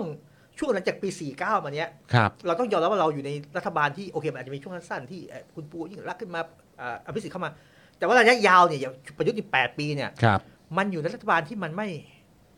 ทั่วโลกเขาไม่ยอมรับอ่ะ เออ อ่า เอาง่ายๆเนี่ยคือปัจจัยที่ที่ที่เราไม่ได้พูดถึง อืม คือเราไปไปพูดถึงเรื่องเรื่องตัวเลขเรื่องพลังงานอะไรพวกเนี้ยซึ่งมัน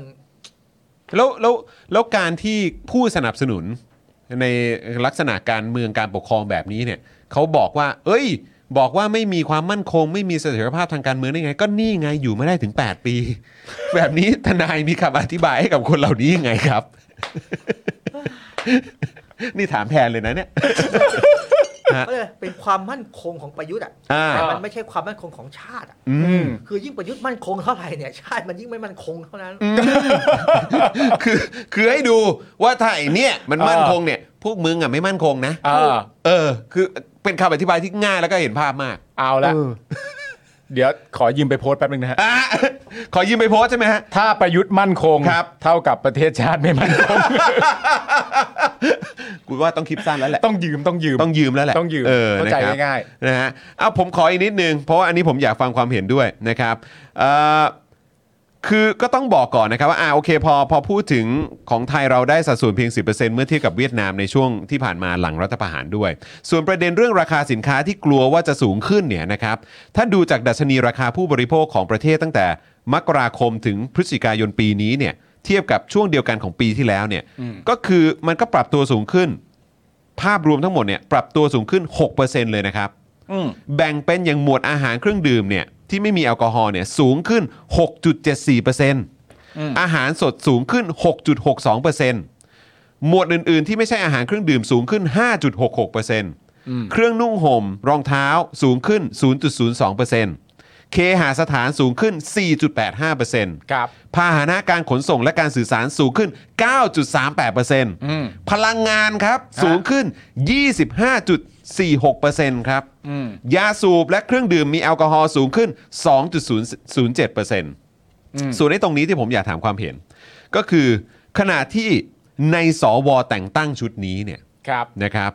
มีหนึ่งคนครับเคยเป็นอดีตประธานสภาอุตสาหกรรมแห่งประเทศไทย ก็คือเจนนำชัยสิริ และการรัฐประหารในปี 59เนี่ยนะครับสภาอุตสาหกรรมก็เคยออกมาชมคอสชนะครับว่าคอสช บริหารงานประเทศในช่วง 2 ปีที่ผ่านมาเนี่ยนะครับถือว่าทำได้ดีนะครับแต่การแก้ไขเศรษฐกิจในประเทศนั้นต้องยอมรับว่าเป็นปัญหาที่ยากลำบาก เพราะเศรษฐกิจไทยได้รับผลกระทบจากเศรษฐกิจโลกครับ เขาชอบอ้างเรื่องของเศรษฐกิจโลก แล้วก็ต้องบอกว่าแม้กระทั่งในสภาอุตสาหกรรมเอง ตอนช่วงที่ยึดอำนาจมาใหม่ ๆ ก็ยังชื่นชมการทำงานของรัฐบาลทหารเลย แล้วพอตอนนี้เนี่ยเริ่มงองเงกัน คนดีตกน้ำไม่ไหลตกไฟไม่ไหม้ คือคือเอาจริงนะผมคิดว่าสภาอุตสาหกรรมก็ดีพวกกลุ่มสมาคมนักธุรกิจก็ดีอะ ครับ ทุกคนไม่งรู้หมดแหละ เออ ว่าช่วงที่มันผ่านมา 8 ปีเนี่ยมันประยุทธ์มันไม่ได้บริหารประเทศโดยโดยปกติ อืม กับตัวเลขอะไรที่มันเพิ่มขึ้นมันสามารถเบรกขึ้นมาเองได้ ครับ นะครับแต่ตอนเนี้ยถามว่าเลือกตั้งเนี่ยพวกนี้จะเป็นเลือกประยุทธ์หรือเปล่า เออ อืม มันถามถามเลยเนี่ยถามไอ้สวคนเนี้ยส ว ว่าเขาจะเลือกประยุทธ์อีก จะ ไหม เลือกประยุทธ์อีกหรือเปล่า เออ เออผมว่ามันเป็นคำถามที่น่าสนใจ เอ นะ อ ถ้าเกิดไปถามคนเหล่านี้ เอาไหมล่ะก็บอกว่าดีไม่ใช่เหรออย่างเงี้ยเหรอ เออ น่าสนใจ จริง ครับ เอาจริง เออ อยากเห็นสื่อไปยื่นไมค์ถาม แบบเนี่ยที่เราอ่านชื่อกันเมื่อสักครู่เนี่ย เออ ของสภาอุตสาหกรรม หรือว่าหอ อดี กา ต ร นะ ค้า อดีต ไทย นะ อะไรต่างๆ เออ เหล่านี้ หรือแบบของปัจจุบันก็ได้เนี่ย เออ อย่างรองประธานสภาอุตสาหกรรมแห่งประเทศไทยที่ออกมาแสดงความเห็นนี้ ถ้า เออ ถามเนี่ยคุณจะยังเลือกรัฐบาลประยุทธ์ให้ เออ บริหารประเทศอยู่หรือเปล่า หรือไปถามเนี่ยเลขาธิการสำนักงานคณะกรรมการกำกับกิจการพลังงานว่า ถ้าเป็นคุณคุณจะยังเลือกประยุทธ์อยู่หรือเปล่า เขาก็อาจจะตอบว่า ตอนนี้ก็กำลังเออมองมองๆหลาย ๆ อย่างอยู่ ครับ อะไรอย่างเงี้ย มัน แล้ว มีหลายปัจจัย มีหลายปัจจัยอะไรต่างๆกันานาแล้วแบบก็เคยชมว่าดีมากไม่ใช่เหรอ ดีมากก็ต้องเอาแล้ว จะไม่อีกสักหน่อยเหรอครับ เออ เออ อี อี กสักทีไหม่เล่า เอ เนี่ย อ นะฮะ เออ แต่ว่าไอ้ตรงเอ่อพาร์ทที่หลายคนอาจจะไม่รู้นะครับ แม้ว่าผมคิดว่าน่าจะก็มีสื่อพูดกันเยอะแหละ อืม นะ เราเองก็พูด อืม ใช่ไหมก็คือเรื่องของค่าพร้อมจ่ายเนี่ย ใช่ น่าจะมีประชาชนอีกจำนวนเยอะมากนะครับ ที่แบบว่าไม่ทราบในประเด็นเหล่านี้ด้วย ใช่ มันมีค่าพร้อมจ่ายอยู่นะครับ คุณบรอกโคลีบอยบอกว่าถ้าเลือกพลังประชารัฐจะถือว่าไม่เอาประยุทธ์หรือเปล่าครับ ถือ ถือ เฮ้ยเวเวลาพูดเรื่องประยุทธ์เนี่ยแล้วประวิทย์ก็คือประยุทธ์เปล่า คือเขาเป็นเป็นเป็นน้ำหนึ่งใจเดียว คื กั อนตอนเนี้ นะค ย รับ ฝ่ายประชาธิปไตยเรามันจะมี เป็นเนื้อเดียวกัน พวกหนึ่งที่ประหลาดมาก บอก ครับ ว่าประวิทย์แม่งดีกว่าประยุทธ์ เออ มันมีอย่างนี้ด้วยนะ ครับ เออ คือแบบพวกมอมมอมยาตัวเองอะประวิทย์ไม่ใช่ประยุทธ์ เออ ประวิทย์ดีกว่าประยุทธ์ เออ ดังนั้นถ้าเลือกประวิทย์ก็เท่ากับไม่เลือกประยุทธ์ เพราะบางคนบอกว่าถ้าประวิทย์ดีกว่าประยุทธ์เพราะว่าประวิทย์ดิวได้ คิดว่ายังไงฮะ ดิวได้เพื่อประโยชน์ส่วนรวมเพื่ออะไรต่างๆ เหล่านี้ก็ถ้าเกิดว่าดิวอย่างน้อยคนนี้ก็ดิวได้ เอาเอาจริง 8 ปีของประยุทธ์เนี่ยผมคิดว่าคนที่มีบทบาทสำคัญในการบริหารจริงๆเนี่ยคือประวิทย์ อืม คนที่มีบทบาทในการคุมสวจริงๆคือประวิทย์ อืม นะครับแล้วก็ไอ้คนที่มีบทบาทในการมาทำร้ายฝ่ายประชาธิปไตยจริงๆเนี่ยคือประวิทย์ อื ใน ม ปีห้าสามที่คุณบอกว่าคนแสอแดงโดนฆ่าเยอะๆเนี่ยใครเป็นรัฐมนตรีกระทรวงกลาโหมแล้วใครเป็นคนคุมกำลังทหารตอนนั้น อืม แล้วปะคืออันเนี้ยคือคือเขาเรียกอะไร หัวหน้าใหญ่มันอ่ะ อืม ดังนั้นเนี่ยไอการไปมอมมอมยาตัวเองบอกว่าประวิตรดีกว่าประยุทธ์เนี่ยถือเป็นเรื่องประหลาดมากของ อืม ฝ่ายประชาธิปไตย อือหือ ก็อันนี้ก็เป็นคำพูดเดียวกับคุณเอ่อมิ่งขวัญใช่ไหมที่บอกว่าเขาไม่ได้ตบัดสัตว์เลยแม้แต่นิดเดียวเขาเคยบอกชัดเจนว่าตัวเขาเองเนี่ยมีปัญหากับประยุทธ์ แต่ณปัจจุบันนี้เมื่อประยุทธ์ไม่อยู่แล้ว ในพักพลังประชารัฐก็มีแต่ประวิทย์ก็แปลว่า ร่วมงานได้ อืม เท่ครับ ทำไมทำไมถึงคิดว่าเขามอมกันอย่างนั้นนะฮะทนาย คือ ว่า ผมคิดว่า ว่ามอมตัวเองว่าประวิทย์ดีกว่าประยุทธ์ มั อะ นมีคือมันมันมันเป็นการโยนหินถามทาง ถ้าจะจับมือกับพลังประชารัฐหมันจะเพื่อไทยหรือว่าพรรคฝ่ายประชาธิปไตยอ่ะจะไปจับมือกับพลังประชารัฐที่บอกว่า เราไม่เอาประยุทธ์นะเว้ยแต่เอาประวิตร อืม ซึ่งผมคิดว่าคนมันฉลาด แล้วไอ้คนที่หลายคนที่โดนแจ้งความเนี่ยหลายคนเนี่ยอย่างสื่อมวลชนหลายคนที่มาจากเนี่ยกลุ่มประวิตรไม่ใช่ไม่ผมคือผมไม่ได้มองว่าประยุทธ์เขาเป็นคนฉลาดถึงขนาดแบบ วางเกมได้ อืม เออ เอออื อหือวางแผนอะไรต่างๆ ได้ขนาดนี้ ถูกต้องครับ ตอนเนี้ยคือ คือประวิตรนั่นแหละ อืม ถ้าพูดง่ายๆคืออ ม คุมคุมคุมเกือบทุกอย่างไว้ ฮะ อืม แต่ประวิทย์เขาย้ำชัดในสภาเลยนะครับ ว่าปฏิวัติเนี่ยประยุทธ์ทำคนเดียว คนนี้คนนี้ นี่นี่เลย ผมมาไปรู้เรื่องอะไรด้วยอ่ะ เออ เออเออ เออครับผม ไอ้นั่นก็นั่งเหลือหลายกมืออะไรแม่งก็ไม่รู้ ยิ้มแย้มแจ่มใสใช่เออครับผม ไม่แต่ผมเข้าใจนะ ผมเข้าใจคือ ผมเชื่อว่ามันไม่ได้มีใครไม่รู้อ่ะ อืม ใช่ ผมเชื่อว่ามันไม่ได้มีใครไม่รู้ว่าประวิทย์เป็นใครอ่ะ อืม หรือประวิทย์ หรือ มีบทำอะ ท ไร บาท มา ทำอะไรหรือมีบทบาทอะไรบ้างแม้กระทั่งณตอนนี้ที่เป็นอยู่เนี่ย ถูกต้องครับ ผมเชื่อว่า มันจะมันเป็นไปไม่ได้นะฮะ อืม มันจะไม่รู้นี่เป็นไปไม่ได้นะฮะ อืม แต่ก็ก็เลยอยากอย่างที่บอกไปอยากถามทนายว่าเอ้ยแล้วมันไอไอแองเกิลหรือมุมในการที่จะมองประวิทย์ให้เป็นอีกรูปแบบหนึ่งทั้งทั้งที่รู้อยู่แล้วว่าจริงๆเขาเป็นยังไงเนี่ย มันมันน่าจะมาจากฐานความคิด ลอง ใด นึกภาพนะถ้าประวิตยมาร่วมรัฐบาลกับเพื่อไทย อืม แล้วเราจะพูดเรื่องนาฬิกาเพื่อนมันไม่ตลกตัวเองเหรอ อืม อื ใช่ไหมฮะ อืม อืม คือผมคิดว่าไอ้ที่เป็นนั่งหลับมันไม่ใช่เรื่องนั่งหลับอ่ะคือแกเป็นเป็นคนที่บริหารจัดการพอสมควร อืม แล้วก็นักการเมืองหลายคนก็ยังก็ยังให้การนับถือประวิตยอยู่ อืม อืม แต่แต่เราก็ไปคอนโทรลไม่ได้ว่าไอ้พรรคการเมืองมันจะไปจับมือกันยังไง คือเต็มที่เราเต็มที่ของเราคือสุดท้ายถ้ามันไปจับมือกันจริงเราก็ด่ามันก็แค่นั้น เออเออเออเอออืมครับผม เพราะก็กำลังคิดอยู่ไงว่าเออแบบ เพราะว่าคือหลายคนก็จะบอกอ้าวเราก็ต้องมองกันในแง่ความเป็นจริง อ่า ก็คือว่าถ้าเกิดว่าอยากจะให้อะไรต่างๆ มันดีขึ้นแล้ว ถ้ามันมีความจำเป็นจะต้องไปจับมือเนี่ย มันก็ต้องจับ อ่า เราก็เลยรู้สึกว่าอ้าวงั้นงั้นเราเราเราก็ต้องมองกัน เราเราต้องมองกันมุมไหนวะเนี่ย อืม แม้ว่าในในในเราจะไม่คำนึงถึงสิ่งที่มันเกิดขึ้นที่ผ่านมาเลยหรือเปล่า หรือว่าเพื่อให้มันเดินหน้า คือเราก็ต้องปล่อยผ่านมันไป ทนายคิดว่ายังไง คือผมคิดว่าตอนเนี้ยชาวบ้านมันมันฉลาดแล้ว ครับ นะครับอย่างกรณีคุณคุณธรรมนัฐนี่ชัดเจนธรรมนัฐมีมีมีจังหวะหนึ่งที่จะเข้ามาเพื่อไทยแล้วคนก็ด่าใช่ไหม อืม ฟ้องไปประวิตรก็เหมือนกันผมคิดว่า คิดว่าไอ้ไอ้เหตุการณ์อันเนี้ยที่มีคนแบบตั้งความเห็นนี้ขึ้นมา ก็คือเพื่อเป็นการโยนหินถามทาง ใช่แต่ผมคิดว่าคนไม่เอา อืม อืมคือถ้าถ้าสมมติว่าคุณธรรมนัทยังไม่เอาเนี่ย ประวิทย์ก็มีเหตุผลที่มากเกินกว่าธรรมนัทด้วยซ้ำที่จะไม่เอาอ่ะ อืม ใช่ เอออ อืมมีมากกว่าเยอะ ใช่ อืมครับผมนะฮะถ้าจับกันจริง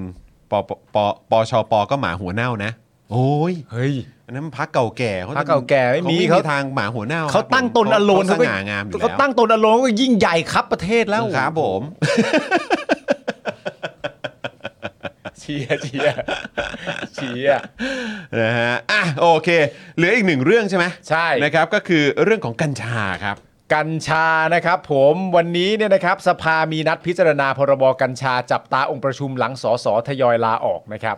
วันนี้สภาผู้แทนราษฎรนัดพิจารณาร่างพรบกัญชาในวาระ2นะครับ โดยสุภชัยใจสมุทรครับ ในฐานะประธานกมทวิสามันพิจารณาร่างพรบกัญชา ได้ย้ำว่าร่างกฎหมายนี้ไม่ใช่ผลงานของร่างกฎหมายเดิม แต่เป็นผลงานจากการร่วมกันแก้ไขจากหลายพักการเมือง และตัวแทนจากรัฐบาลที่เป็นคณะกรรมาธิการ ที่ผ่านมาเนี่ยมีการเข้าใจว่าเกิดสูญญากาศทางกฎหมาย แต่ความเป็นจริงนะครับ กระทรวงสาธารณสุขและรัฐบาลระดมออกกฎหมายนับ 10 ฉบับ เพื่อให้ผู้ป่วยได้ใช้ประโยชน์จากกัญชา โดยการออกประกาศของสาธารณสุขเนี่ยนะครับ และกระทรวงอื่นยังไม่สมบูรณ์และรอบด้าน เพราะยังมีบทลงโทษ เพราะยังไม่มีบทลงโทษมากเท่าร่างพรบฉบับนี้ อืมพรบฉบับนี้ที่กำลังถกเถียงกันอยู่เนี่ย เต็มแล้วเต็ม อ่าอันนี้นี่แบบว่า มา โอ้โ หนัก ติดอาวุธมาเลย ติดอาวุธมาเลย เออนะ มันจะใช้เพื่อสันทนาการอย่าอย่างโจงแจ้งไม่ได้หรอก เออครับผม เอาเอาจริงตัวเนี้ยมีใครเถียงเรื่องใช้ทางการแพทย์บ้าง ไม่มีครับ ไม่มีครับ ไม่มีครับ เออแล้วแล้ว คืออะไรคือเถียง พูดทำไม เราไม่เข้าใจจริง ยกขึ้นมาเป็นเป็นเหมือนประเด็นหลักของเขาเลยอะ ๆเออคือมันมีคนขวางเลยเหรอทางการแพทย์ผมว่าไม่มีนะ ไม่มีครับ ผมว่าโดยผมว่า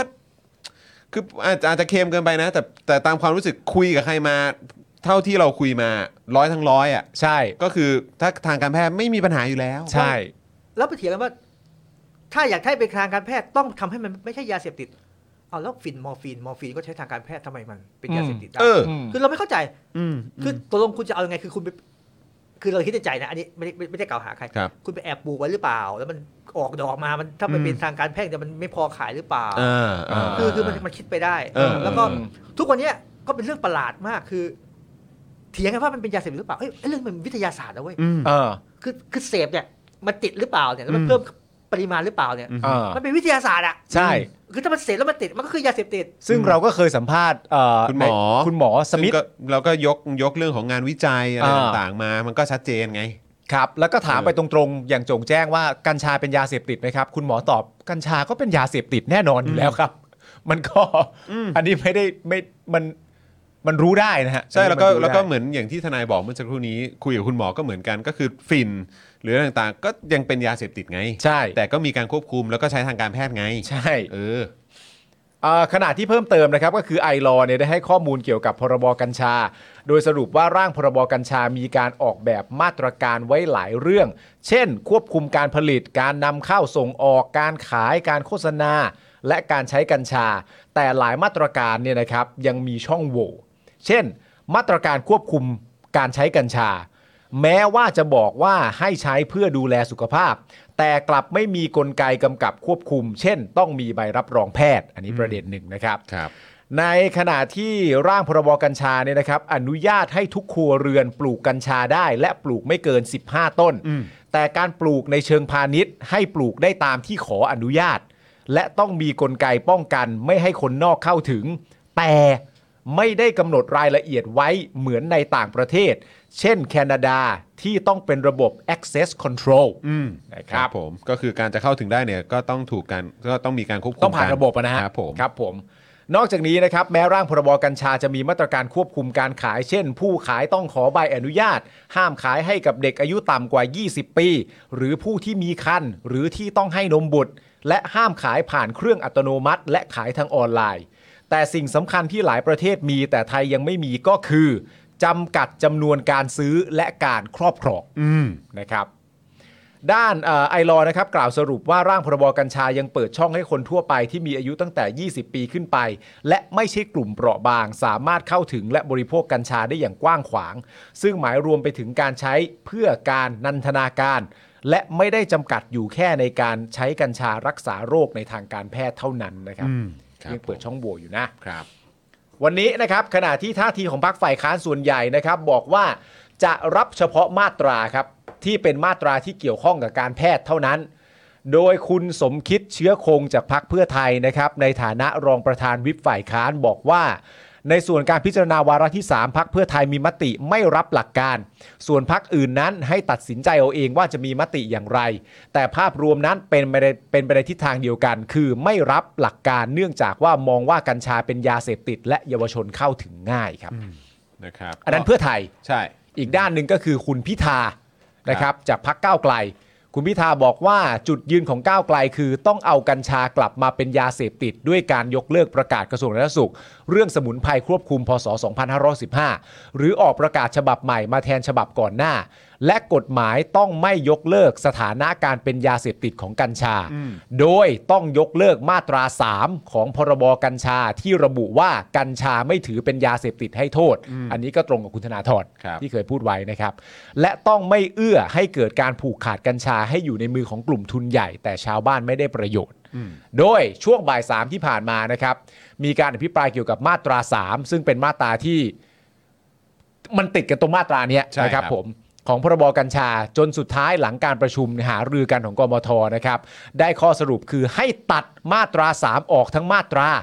โดยในขณะนี้นะครับ สภามีการอภิปรายกันอยู่หากมีการข้อมูลการโหวตอะไรต่างๆนานานี่เราก็จะอัปเดตให้ทราบอีกทีหนึ่ ก็ ง คืออัปเดตล่าสุดเนี่ยก็คือสภาพิจารณาร่างพรบกัญชาตอน6กโมงครึ่งนะครับ อ่า สภาปิดการประชุมครับ โดยจะมีการลงมติร่างพรบกัญชาในสัปดาห์หน้าครับ เป็นสัปดาห์หน้านะ เป็ ฮะ นวีคหน้าครับผม อืม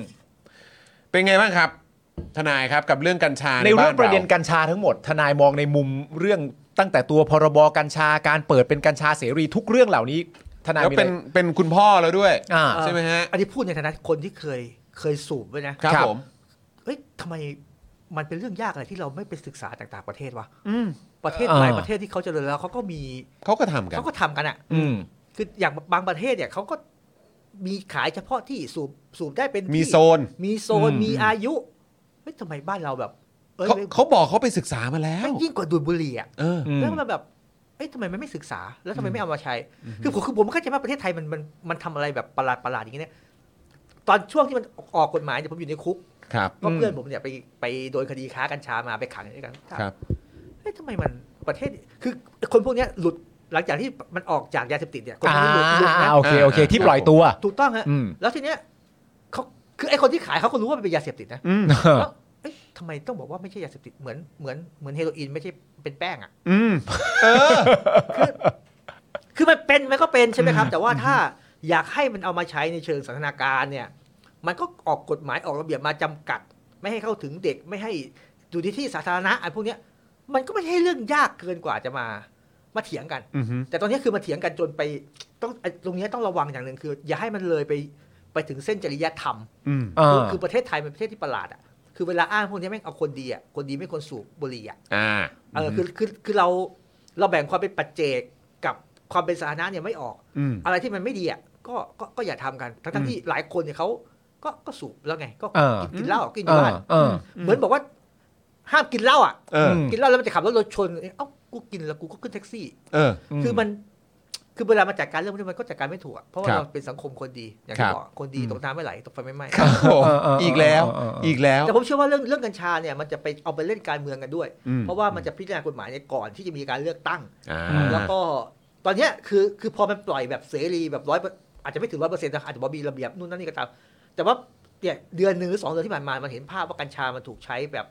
แบบไม่ไม่ไม่ดูแลสังคม เออ มันก็เลยมีบางพักจะหยิบประเด็นพวกเนี้ยขึ้นมา ซึ่งเอาเข้อจริงผมผมก็เข้าใจความความหวังดีของของรัฐบาลระดับหนึ่งนะ ครับ ที่จะให้มันเอ่อชาวบ้านเนี่ยได้เข้าถึงใช่ไหมครับปลูก ครับ ใส่อะไรต้มไก่หรือว่า อ่าอ่า เอาดอมมา เอา สู ไป บ ปรุงอาหาร ใช่ เอาไป แต่ว่า อะไรอย่างงี้ คือถึงที่สุดแล้วตอนนี้มัน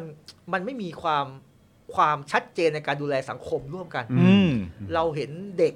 นะครับ เราปฏิเสธไม่ได้หรอกมันเห็นตามคลิปว่าเด็กเนี่ยที่มาเข้าถึงแล้วพวกนี้มัน มันไม่เหมือนดูดบุหรี่อะ ครับ ดูแล้วมึงเมามึงไม่มีทางไปยืนเข้าแถวได้หรอก อืม เออแล้วมันมันทำลาย อันนี้เป็นเรื่องวิทยาศาสตร์คือมันทำลายสมองของความเป็นเด็ก ครับ นะครับแต่ในขณะเดียวกันเนี่ย มันต้องชั่งน้ำหนักระหว่างความเป็นปัจเจกอย่างที่ผมบอกอะกับความเป็นเป็นประโยชน์สาธารณะ ครับ อืม คือถ้าถ้าบอกว่าทำอย่างการแพทย์เลยเนี่ย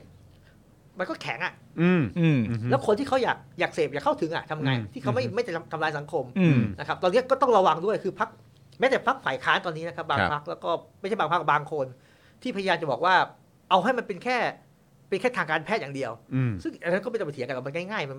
เดิมทีมันก็ทำทำทำได้อยู่แล้วมัน ครับ เคยมากันกันมาตั้งแต่ก่อนหน้านี้ใช่ไหมครั ครับ แต่ว่าทำยังไงให้มันสมดุลกันกับกับความความประโยชน์ของมันอ่ะ อืม เออเออ ถ้าถ้าเครียดสูบหน่อย สูบแล้วก็หลับ อ่า ไม่ได้หรอใช่ไหมครับ แล้วก็หรือเอ้าเด็กเด็กเด็กเครียดได้ไหมเด็ก อืม มสามเครียดได้แต่มึงมึงสูบไม่ได้เลยเว้ย เออเออ ก็ตามกฎหมายมันไม่ได้ อืม ก็ผมคิดว่าเรื่องนี้คุยกันได้ แล้วก็อย่าทำให้เป็นเรื่องการเล่นการเมืองมากไป อืม ก็แค่นั้น อืม แล้วแล้วตัวทนายเองมองคิดเห็นว่ายังไงว่า แล้วทำไมไอ้ตัวควบคุมไม่ออกมาตั้งแต่แรกแล้ว เอ่อผมคิดว่าเป็นการจงใจนะ อืม จงใจที่จะไม่ออก อืม คื เพราะต้องการเร่งให้แบบว่า No, no เศรษฐกิจนี้มันแบบว่าเออ นุทิน เติบโตเป็นประโยชน์กับประชาชนหรือเปล่า อนุทินเสนอเป็นนโยบายของพรรคเรื่องกัญชาตั้งแต่ อ่า เลือกตั้งนะ ก็คือต้องทำให้สำเร็จ คือไอ้สองปีเนี้ยมึงมีเวลาในการคิดอะ อืม เรื่องระเบียบเรื่องกฎระเบียบทำไมไม่ไม่ออกทำไมมันเกิดเกิดแทบจะเป็นสุญญากาศ อืม โอเคมันอาจจะไม่ถึงกับขนาดสุญญากาศแต่มันมันเกิดขึ้นแล้ว อืม คือตอนนี้มันยังเถียงกันอยู่เลยว่าเราเดินไปเข้าสารไปพัทยาอะไรพวกเนี้ยตัวเรามาสูบในที่สาธารณะได้หรือเปล่า อืม ตำรวจจับหรือเปล่า อืม ตำรวจก็งง อืม ๆเออมันเกิดขึ้นยังไงไม่รู้ประเทศเนี้ยคือเดิมทีมันกลายเป็นคือเดิมทีมันเป็นยาเสพติดที่คนมองว่ามันเป็นเรื่องเรื่องเลวร้ายมาก ครับ พอวันหนึ่งมาพลิกฝ่ามือฝ่าตีนเนี่ย อืม พลิกเป็นขาวเป็นดำอะคือกลายเป็นเรื่องเป็นกัญชารักษาทุกโรคเนี่ย ครับ ก็ผมว่าเป็นเรื่องที่ประหลาด ครับผม เออ นะครับ อ่ะ ก็เดี๋ยวก็ต้องมาดูกันว่าในสัปดาห์หน้า เออ มันจะไปในทางไหน ใช่ ถ้าให้ผมทายผมคิดว่าพรบนี้อาจจะไม่ผ่าน อืม อาจจะไม่ผ่านแล้วก็ แล้วมันก็จะลากกันไปอย่างนี้จนกว่าจะจบหลังเลือกตั้งอ่ะ ซึ่งซึ่งไม่ผ่านก็แสดงแสดงว่าตอนนี้มันก็เป็นสุญญากาศอย่างนี้ต่อไป ใช อะ ่ใช่เออแม้ว่าเขาจะบอกว่าไม่เมยไม่ได้ถึงขนาดสุญญากาศหรอกนะเออ ใช่แต่ว่าณตอนนี้มันก็ค่อนข้างที่จะมาถูกที่ถูกทางก็คือว่าเหมือนที่เราเคยคุยกับคุณธนาธรว่าคือจริง ๆ แล้วประเด็นที่เราต้องกลับไปเพื่อทำให้ความเป็นสุญญากาศมันหายไปเนี่ยเราต้องกลับไปที่ประเด็นของมาตราสามเพราะมาตราสามว่าไว้โดยตรงว่าไม่ให้กัญชาเป็นยาเสพติด ถ้าเราเคลียร์ประเด็นเรื่องตรงนี้กันได้เนี่ยสมมุติว่าพรบนี้ไม่ผ่านหรือว่ามีการแก้ไขไอ้มาตราสามนี้ซะก่อนเนี่ยเพราะว่าถ้าเกิดว่าพรบนี้ผ่านนี่เป็นพรบควบคุม ถ้าเกิดว่ามันมันผ่านก็จะเป็นกัญชาที่มีเขาเรียกว่าอะไรมี มีช่องโหว่ทางกฎหมาย คือมันยังไม่ครอบคลุม แต่ถ้าเกิดว่าไม่ผ่านก็เสรีไปเลย เพราะมาตราสามมันบอกอยู่ชัดเจนอยู่แล้วว่ามันไม่ใช่ยาเสพติด เออถ้าอย่างนั้นในทางกฎหมายคือ ถ้าเกิดสมมุติบอกว่ายกเลิกเอาไอ้คำว่ากัญชาไม่ใช่ยาเสพติดออกไปเนี่ย แล้วถ้าไม่ไม่มีระบุอยู่ในนั้น เราจะถือว่ามันเป็นยาเสพติดไหมครับ หรือว่าต้องมีการ ไม่ เขียนระบุเข้าไปด้วยว่า คือถ้าบอกว่า กัญชาเป็นยาเสพติด คือจริงๆอ่ะคือกฎหมายมันยอมรับอยู่แล้วว่ากัญชาคือยาเสพติด ครับ แต่เราไปเขียนให้มันไม่เป็น อ่า คือมันเป็นแต่เราเขียนให้มันไม่เป็น ไอ้ตรงมาตราสามเนี่ยแห แล้ว ละ ถูกต้องทีเนี้ยไอ้ระเบียบอย่างอื่นอย่างสรรพสามิตเรียกภาษียังไงใช่ไหมครับ อ่ า เมาแล้วขับเมาสารอย่างอื่นอย่ามันใช้คำว่าสารเสพติดอย่างอื่นเนี่ยกัญชาเมาขับได้ไหมมันคือมันมีกฎหมายประกอบอื่นอีกเยอะมาก ครับ ดังนั้นเนี่ยถ้าเราบอกว่ามันไม่ใช่ยาเสพติดปุ๊บเนี่ยมันก็เหมือน เหมือนอะไรที่มันควบคุมไอยาที่มันควบคุมอะไรบางอย่างแต่มันก็ไม่ผิดอ่ะ เออเออเออเออเออเออ คือคือมึงอาจจะผิดแบบเล็กน้อยอะ อ่า ซึ่ง อ่าอ่า ซึ่งไม่ได้แบบถึงขนาดขึ้นต้นขึ้นลงขึ้นศาล อืม ครับ ทีเนี้ยถ้าจริงๆมาตราสามผมนั่งมาในรถเมื่อกี้ผมก็ฟังเขาอภิปรายอยู่ ซึ่งสสส่วนใหญ่เลยมั้งที่ที่ที่เห็นด้วยว่าจะอาจจะต้องกลับไปเป็นยาเสพติด อืมอืมอืม นะครับอ่ะโอ้ยดูผมรู้สึกว่าเรื่องนี้มันมันมีผลกระทบในวงกว้างจริงๆนะ ใช่ เออ นะครับ ทั้งสำหรับคนที่ใช้ คนที่ไม่ได้ใช้ คนที่เอ่อมีความกังวล คนที่เอ่อมีความคิดเห็นที่มันแตกต่างกันกันในสังคมนี้ หรือแม้กระทั่งในต่างประเทศเอง เออ นะครับ ก็คือ โอ้โห คือมัน มันมีผลกระทบกันจริง ๆ อ่ะ ใช่ แล้วผมมีความรู้สึกอย่างหนึ่งด้วยว่าณตอนนี้เวลาเอ่อเอ่อพอความความไม่ชัดเจนอะความไม่ชัดเจนของนโยบาย ความไม่ชัดเจนเรื่องเออกฎหมาย ความไม่ชัดเจนของผู้ที่มีส่วนเกี่ยวข้องในการแบบเอ่อจะทำให้เรื่องนี้มันออกมาอย่างไรเนี่ย มันทำให้คนในสังคมอะถกเถียงกันบนพื้นฐานของความไม่เข้าใจอะ อืม เพราะคนในสังคมก็งง เออ ทั้งทั้งที่มันเกิดเหตุการณ์ละแบบนี้หลายครั้งมากนะที่ผมมีโอกาสได้ประสบพบเจอตัวเองที่ผมเห็นคนสองคนกำลังเถียงกันอยู่ แต่เวลาเราฟังจากวงนอกอะ่ะ เราเห็นว่าจริง ๆ คุณนะคิดเหมือนกัน อืม แต่คุณนะต่างงงซึ่งกันและกันเอง เออ เออ แต่จริง ๆอะ่ะโดยรวมอะคุณนะคิดเหมือนกัน แต่ว่าคุณเข้าใจอีกฝั่งหนึ่งอะผิด เออ เออ เอออือฮึครับ อ่า อ๋อ ครับผม ได้คครั รับ บ ได้ครับ นะฮะ เออโจรมันปล้นร้านทองควรเลิกมีโจร อ๋อ กัญชาแค่เสพคำๆไม่ถึงตาย อ่า กัญชาเป็นยาเสพติด ตำรวจก็หา อ๋อ ครับผม ฟังเรื่องนี้แล้วเครียดพักโฆษณาหน่อยไหมครับ แหมพอพูดถึงเรื่องกัญชาปุ๊บแล้ว โอ้โห นั่นเลยใช่ไหมครับ ครับ นะฮะ อ่ะ โอเคครับผม อ่ะคุณผู้ชมนะครับเอ่ออย่างที่เราได้อัปเดตกับทางเอ่อทนายกันไปนะครับ ว่าวันนี้ต้องถึงบ้านภายใน3ามทุ่มครับ นี่แล้วสรุปเมื่อกี้มันดังแล้วหรือยังอ่ะ ดังเบาๆครับ ดังเบา อ๋ ๆ อ ใช่ไหมค ครั รับผบม โอ้โหแหมดังตอนทุ่มหนึ่งนะครับนะฮะเราก็ลากมาจนถึงนี่กำลังจะสองทุ่มแล้ว เราเราต้องเผื่อเวลาให้ โอเค ทนายใช่กลับบ้า ถู น กต้อง ด้วย ถูก ครับ ต้อง ผม ถูกต้อง นะอ่ะทนายครับวันนี้เป็นอย่างไรบ้างครับ กับการ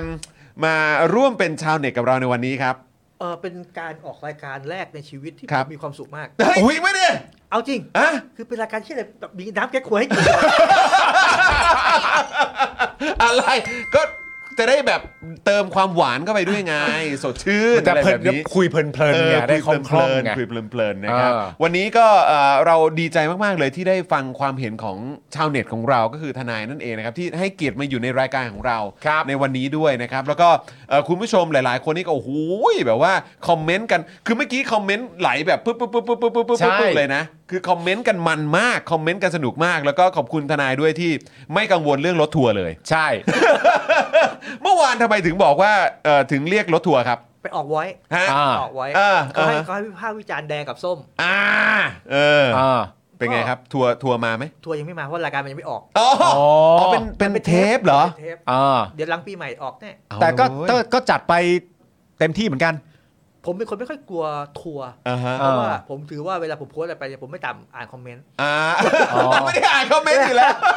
อ๋อ เป็นคนที่ทัวร์ทัวร์มีแต่อาจจะไม่ถึงกู เออ เพราะเราไม่ได้ดู ก็ก็เออคือโอเคก็เปิดร้านไว้ให้ นี่ นี่ เป็ เป็น นดีแค่ไม่ได้ลงไปพบปะ เออ ก็ถ้าอยากจะมาเที่ยวก็มาเที่ยวแต่ว่าไม่ได้เจอกันนะ เก็มีกิฟชงกิฟช็อกให้นะเอ เอ อ อ แต่ว่าคือเราเองไม่ได้ลงไปนะ ใช่ อันนี้มันเป็นแดงกับส้มไง ถ้าเป็นแดงกับเขียวสบายเพราะเราใช้เพลงไทยทดได้ไง สบายอยู่แล้ว เขียวได้เลยทีเดียว เออ อ่ะเอ่อทนายครับเราจะมีช่วงที่เรียกว่าช่วงฝากร้านด้วย ครับ นะครับก็คือมีอะไรที่อยากจะประชาสัมพันธ์ อยากจะบอกต่อให้กับเอ่อคุณผู้ชม แฟนรายการของเรานะครับหรือว่าอยากจะมีอะไรแชร์ให้ฟัง หรือว่าอยากให้เอ่อคุณผู้ชมเราติดตามเรื่องนั้นเรื่องนี้เนี่ยทางทนายมีอันไหนที่อยากจะแชร์ให้กับเอ่อแฟนๆไหมครับ ช่วงขายของเชิญครับ อ่าช่วงขายของ อยากขายเรื่องคดี ครับผม ไม่ได้อยากให้แฟนๆมีคดีนะครับ ครับผม เพราะตอนนี้มันมีคดีการเมืองที่ขึ้นศาลเยอะ ครับ เราช่วยกันติดตามนะครับอย่างพวกเนี้ยศาลอาญาเดี๋ยวจะไต่สวนถอนประกัน ครับ นะครับเกตกับอ่าใบปอ ครับ ที่ ผม ได้ประกันออกมาแล้วเขาก็ไปชุมนุมที่ ตอน APEC ใช่ไหมครับ ทีเนี้ย ผม ก็ก็ช่วยติดตามว่าพวกเนี้ยมันจะเป็นยังไง ครับผม แล้วก็อ่าคดีที่เราเป็นผู้เสียหายก็มี ครับ นะครับอย่างคุณที่โดนยิงตาบอดนะครั อ่า ครับผม ทางพายุ ครับ พายุพาเนี่ย ยุ เราจะ ครับ ฟ้องกับตำรวจเนี่ยคดีมันจะไปยังไงต้องช่วยกันติดตามอย่าให้เรื่องมันเงียบ ครับผม ครับผม อืมสิ่งที่ประชาชนชาวเน็ตทั้งหลายเนี่ยสามารถทำกันได้เอ่อคืออะไรครับ เอ่อผมคิดว่าการการช่วยกันตรวจสอบ ครับ นะครับ ครั ต บ รวจสอบรัฐทั้งหมดเนี่ยอย่างอย่างช่วงเลือกตั้งเนี่ยต้องฝากชาวเน็ตเลย ครับ นะครับเวลาไปเลือกตั้งอย่าอย่าเพิ่งกลับบ้านเฉยๆแม่งตอนนับคะแนนช่วยไปช่วยกันดูอะไรที่มันผิดหูผิดตาอะไรพวก ค เนี้ รั ย บผม ต้องต้องช่วยกันเพราะว่าเลือกตั้งครั้งนี้สำคัญ ครับ นะ ผม เพราะว่าเลือกตั้งครั้งเนี้ยมันจะอยู่กับเราไปอีก 4 ปี ครับผม นะครับมันจะเป็นจุดเปลี่ยนสำคัญของยุคสมัยนะครับสี่ปีเนี่ยคือหนึ่งชีวิตในมหาลัยอ่ะ ครับ อ่า ผม คุณจะเป็นดำหรือขาวเนี่ยก็คคือ รับ สี่ ผม ปีนี้ ครับ คุณ ค จะ รับ ผ่อนรถหมดหรือเปล่าก็คือสี่ปีนี่แหละ เออครับผมนะฮะแล้วก็คือเราหวังเป็นอย่างยิ่งนะครับว่าถ้าเอ่อเราอาจจะคาดการณ์ว่าอาจจะเลือกตั้งกันช่วงพฤษภา ใช่ครับ อะไรอย่างนี้เนี่ยเอ่อก่อนการเลือกตั้งหวังว่าจะมีโอกาสได้พูดคุยได้พบเจอกันอีกนะครับ ยินดีครับ ครับผม ผม อาจจะขอรบกวนอีกนะครับผม ยินดีมากครับ นะครับนะฮะโอ้โหวันนี้ขอบพระคุณมากๆเลยครับ รู้สึกดีใจนะครับ ตอนนั้นเรามีโอกาสได้โฟนอินกัน ใช่ ได้เจอกันในเอ่อการชุมนุม ครับ บ้างแบบว่าเล็กน้อยนะครับ แต่ไม่เคยมีโอกาสได้คุยกันแบบยาวๆขนาดนี้ ใช่ ตอนเห็น รู้สึกดีใจ ตอนเห็นชื่อทนายอานนท์เข้ามาเป็นรายชื่อว่าเราสามารถติดต่อทนายอานนท์ได้แล้วเนี่ย ครับ แล้วก็มีวันกันเรียบร้อคยอนเฟิร์ม ย แล้ว คอนเฟิร์มแล้วเราก็ตื่นเต้นมากแล้วก็แบบเฮ้ยเราบอกคุณผู้ชม เลยนะ เราชอบเราชอบบอก ใช่ เลย แล้วก็วันนี้ก็ยินดีมากๆก็เลยรีบรีบโปรโมทกันตั้งแต่ก่อนเข้ารายการด้วยซ้ำนะครับ ผม วันนี้ขอบคุณมากๆเลยนะค ขอบ รับ คุณเช่นกันครับ ครับผมนะฮะอ่ะโอเค หมดละ คุณผู้ชมเดี๋ยวเราต้องให้ธนาโนนท์มีเวลาในการที่จะเดินทางกลับไปครับ ถูกต้อง นะฮะมีมีเวลาเขาเรียกว่าเป็นเหมือนเคอร์ฟิวนะฮะ เอ เอ อ อนะครับไม่งั้นเดี๋ยวเดี๋ยวจะกลับไม่ทันนะครับนะวันนี้ก็ขอบคุณคุณผู้ชมมากๆเลยนะครับที่ติดตามพวกเรานะครับในวันพุธหน้า ชาวเน็ตของเราจะเป็นใครนะค ครั รับบ เดี๋ยวก็ต้องมาคอยติดตามกัน ไม่ต้องห่วง เดี๋ยวจะมาเฉลยให้ก่อนเข้ารายการ ใช่ นะครับคุณจะได้มีเวลาเตรียมตัว เพียงแต่ว่าเอ่อเซฟคิวเซฟเวลาไว้ให้เย็นวันพุธเนี่ยนะครับเป็นวันที่คุณจะได้อยู่ใกล้ชิดกับเราสองคน แล้วก็ชาวเน็ตสุดพิเศษของเราด้วย นะค ครั รับบ นะฮะ ผม วันนี้หมดเวลาแล้วนะครับ คุณผู้ชมยังไงฝากกดไลค์กดแชร์คลิปนี้กันด้วยนะครับ เพราะว่ามีเรื่องราวน่าสนใจเรื่องราวเด็ด ๆ ความเห็นเจ๋ง ๆ จากธนาโนนท์มาเพียบเลยนะครับ ครับ นะ ผม ยังไงก็ฝากคุณผู้ชมช่วยกันกดไลค์กดแชร์กันเยอะๆคนจะได้ติดตามกันเยอะๆด้วยนะครับผม ครับ นะฮะ ผม ชาวเน็ตอาทิตย์หน้าขอเป็นน้องไมค์ครับพี่จอนเออ ครับเขาบอกพี่จอนมึงมาแตะตัวกูทำไมล่ะครับ เอาไม่ เขาพูดชื่อคุณค ก็ รับ แชร์ให้ฟัง อ๋อครับผ เอ ม อนะครับผม ก็ แก แต่ ล้งเพื่อนแกล้งเพื่อนแกล้งเพื่อน อ่าฮะ เออนะครับอ่ะวันนี้หมดเวลาแล้วครับ ผมจอมบินยูนะครับคุณปาล์ม ครับ นะครับนะฮะเอ่อธนาอานนท์ชาวเน็ตของเรานะครับเอ่อคุณออมอยู่ด้วยวันนี้ขอบคุณมากนะครับพี่บิวเมื่อควายก็อยู่นะครับพี่โรซี่เอ่อเมื่อกี้เอ่อเพิ่งเดินออกไปนะครับพี่บิ๊กของเราด้วยเดี๋ยว ครับ ยังไงต้องขอเชิญในโอกาสหน้านะครับนะฮะวันนี้หมดเวลาแล้วพวกเราทั้งหมดลากันไปก่อนนะครับ สวัสดีครับ สวัสดีครับผม บ๊ายบายครับ Daily Topics กับจอห์นวินยู